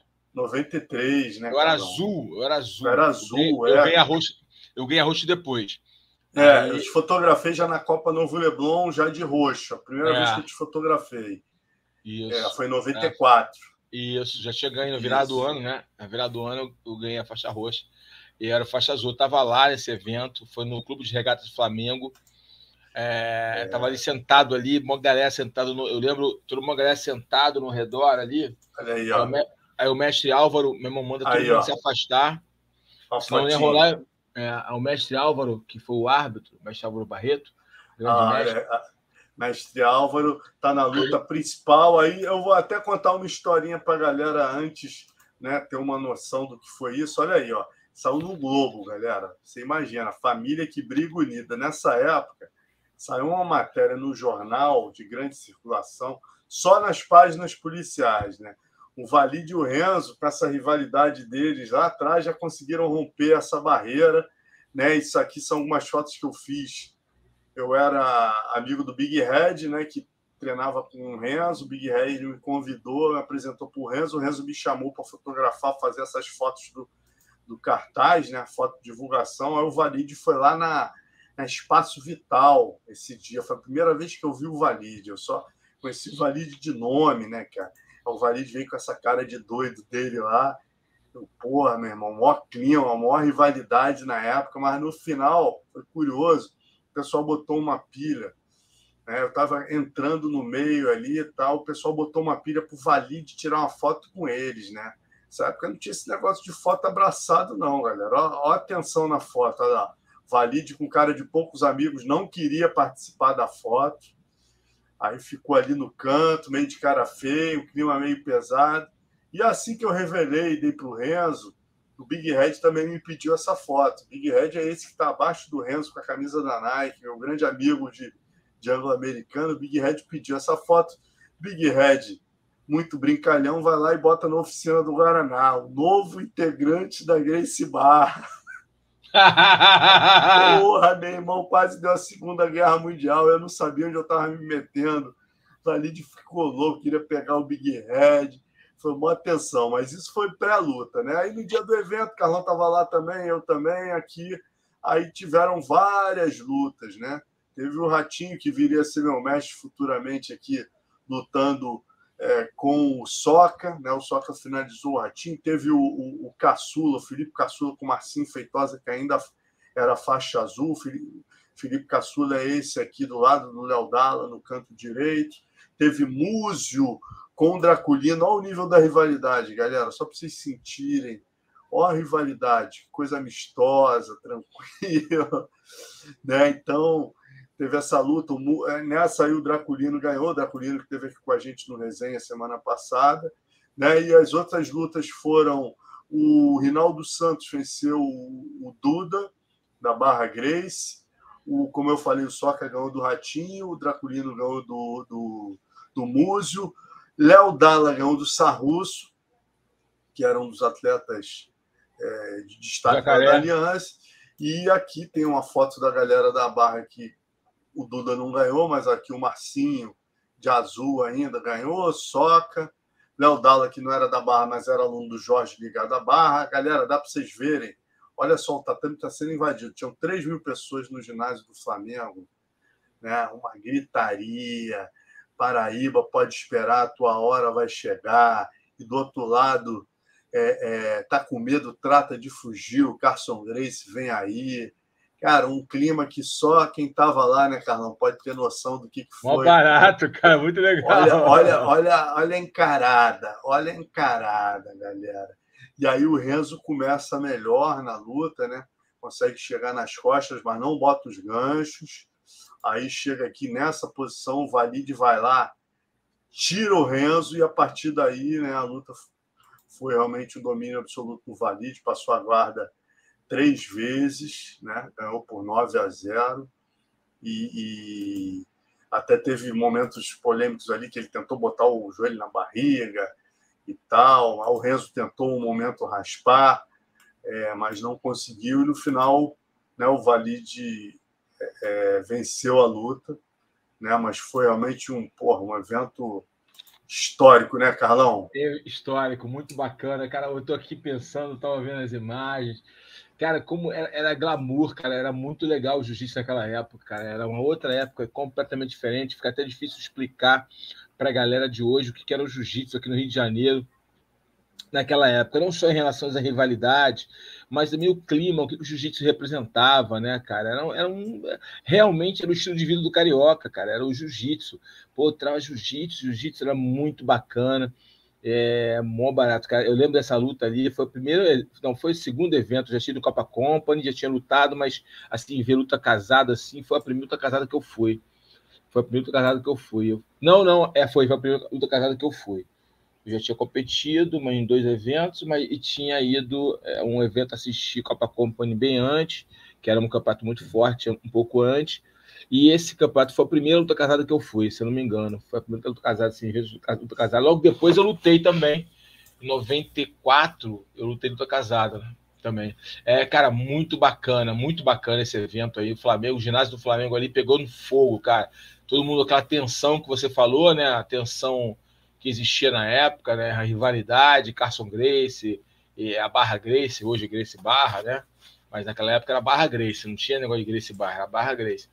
E muito bacana, cara. O Valide consegue ganhar por pontos. O Renzo quase finaliza algumas oportunidades, mas o Valide é muito raçudo, né, cara? O Valide é, tem, tem até, você vê a rivalidade, Carol, só, só Léo, não apaga essas fotos ainda não, que eu vou mostrar essas duas que estão faltando aí, tá? Impressionante. É, aqui o Renzo, ó, o Renzo, ele fala o seguinte: termina a luta, eu vou entrevistar ele, ele fala. Valide lutou só pelos pontos, não mostrou técnica nenhuma, enquanto eu dei um show de técnica, já que encaixei três estrangulamentos e uma chave de braço enquanto ele não conseguiu fazer nada. Não tenho desculpas por ter perdido. Perdi porque lutei mal taticamente, não buscando pontos. Agora ele está querendo direcionar o desafio para o meu primo Hillion, tem 62 quilos, ou seja, 20 a menos que ele. Isso é uma atitude covarde. Eu quero deixar claro que o Valide, para mim, é uma carniça, e quem vai comer essa carniça sou eu. Aí o Valide, aí o Valide responde, levando em conta que o Renzo, falando comigo depois da luta, levando em conta que o Renzo disse que iria me finalizar, ele é muito bom de garganta. A luta foi até mais fácil do que eu esperava ainda mais que foram roubados oito pontos de quatro joelhos na barriga completos. Eu sei por quê. O pai do Renzo é o presidente da federação, o vice, Carlinhos, é o tio e professor do Renzo. O juiz deve ter se sentido totalmente coagido e, apesar de tudo, conseguir ganhar com larga margem. Comparando com futebol, é validiana essa. Comparando com futebol, foi como se eu tivesse vencido por 5 a 0 com quatro gols anulados. Essa é muito boa, meu irmão, muito boa. E uma curiosidade, Carlão, os caras depois, meses depois, né, cara? Os caras, o Risadinho, o Alexandre Esteves e o Ian Bonder, me chamaram que eles estavam querendo criar a Tatame, né? Eles estavam com a ideia da Tatame. Eu, esse evento foi em 93. Os caras da Tatame me chamaram ali no meio de 94. Eu já estava trabalhando para Kiai e eles me pediram fotos para fazer a boneca, cara. Essa boneca é relíquia, nem o Alexandre da Tatame tem, só eu tenho. Olha isso. Isso é a boneca da Tatame. É o, você vê que está escrito no, no, no, no, no, no, no, no, no, no, né? não tem texto. E essa boneca foi feita com as fotos desse desafio do Renzo com Valide. Quer dizer, isso nem é a Tatame Zero. A Tatame Zero é o Bruno Severiano na capa. Isso é essa é a boneca que os caras levaram para vender no Bibi os primeiros anúncios, né? Então, porra, uma curiosidade aí histórica dessa nesse evento. Essa aqui, essa foto eu gosto porque ela virou rara, né? Virou raro aí no, no Brasileiro de 94, que foi onde a Tatame, a primeira Tatame foi entrega, né? É, foi gratuitamente é, distribuída para o público. Vale de Renda ainda tinha um clima ali que permitiu dar essa tietada, juntar os dois e tirar essa foto. Irado, depois, cara. hoje em dia, não dá mais, infelizmente. Infelizmente. Cara, mas isso é história, cara. Pô, que legal, que acervo maneiro, cara. Isso é história, cara. Cara, a gente tem que ter um museu, velho. Não tem é, jeito. Verdade. Tem que ter um museu. O jiu-jitsu, o vale tudo brasileiro, merece um museu, cara. Isso é história Exatamente. do esporte, cara. Isso é história do esporte. Isso aqui, a galera falando assim, esse desafio aí esses desafios tiveram outros desafios na história do Jiu-Jitsu Rio de Janeiro, no Escala, vários outros desafios. É, cara, no Atlântico Sul, tal, vários desafios. Isso aí, cara, marcou gerações, entendeu? Isso aí criava tudo uma, uma, uma, uma, uma narrativa, criava tudo é, é buchicho, é, é, apostas, é, vou ganhar fulano, e, e alimentava o jiu-jitsu, as academias ficavam cheias, ninguém queria participar daquilo, a molecada queria fazer jiu-jitsu, era muito legal. Óbvio que tiveram momentos ruins, tal, de briga e tal, mas isso faz parte da construção, entendeu? Era uma outra época, uma outra cabeça, entendeu? Era um outro momento que vivíamos em todos os sentidos. Então, isso é história do esporte, é a história do crescimento do jiu-jitsu. Mais tarde, esses dois personagens iriam para o Vale Tudo defender a honra e o nome do jiu-jitsu e das suas famílias. Ou seja, cara, isso é história, muito bacana. É, é, eu fico muito feliz de poder ter participado disso, mesmo que indiretamente ali olhando, e posteriormente, né, no meu tempo, no meu momento, participado diretamente. É muito legal. Eu até falo na matéria que eu fiz, né? eu fiz uma matéria no, no baú da semana retrasada.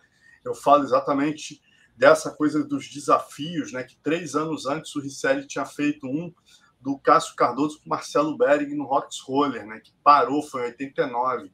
quer dizer, quatro, quatro anos antes, o desafio feito pelo de Santos. Então eram, depois vieram muitos outros, né, cara? É, no Flamengo, na ABB, né? Murilo lutando com trave, realmente era de arrepiar, uma coisa que. Agora, antes da gente terminar, Carlão, o, o Alan Oliveira, parabéns ao Alan aí, né, que trabalha com a gente. Alan é rápido no gatilho, meu irmão. Já me marcou aqui, Alonso. O nome desse evento é Fight Circus. O nome do evento é Fight Circus. Está aqui, ó. O, o, é esse Instagram aqui, o evento. E, galera, o vídeo está aqui, ó. O vídeo da. Olha isso, a bizarrice. E esse cara, segundo o Alan descobriu, é o promotor do evento. Ah, muito bom! Olha isso. Né? Se o vira Dana moda, White eu do quero ver. Fight Circus. Se vira moda, eu quero ver, amigo. Olha, olha, olha isso, cara. When the cocaine finally kicks in, quando a cocaína. É, é, meu Deus do céu, que- Loucura. Que, que poderoso da pesada, cara. Meu, obrigado, Alan. Fight Circus. Boa, Mais um Alan, poderoso para a gente seguir aqui. Esse é poderoso em alto grau. Agora, imagina se a moda pega. Promotor de evento tendo que lutar, lutar e subir no ringue. Vai acabar muito evento, Alonso. Vai acabar Vai muito acabar evento. muito evento. Vai dá, desistir, né, ó, irmão? ó, ó. Cada um na sua, meu irmão, cada um no seu quadrado. Vamos seguir assim que tá melhor.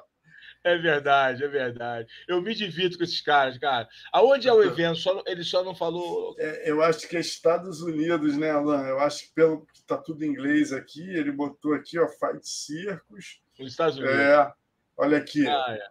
É, que isso, cara. Patrocinado pelo, pelo, Chelsea, pelo visto. Tinha a fotinha dele. Bom, semana que vem a gente traz maiores detalhes que realmente esse aqui Dessa merece. bizarrice. Dessa bizarrice. Essa bizarrice aqui merece. Obrigado, Alan, aí, por ter trazido com a gente Boa. aí. Boa, Alan. Mas é isso, rapaziada. Assim a gente termina é, mais uma edição do nosso Papo de Luta. E semana que vem, segunda, estaremos aqui no mesmo bate-canal com vocês, é, trazendo tudo o que aconteceu no mundo da luta nesses últimos seis dias aí. Valeu? Beleza. Tem muita Boa coisa boa noite. por aí. Um abraço, galera. Fique com Deus. Abraço. Boa noite.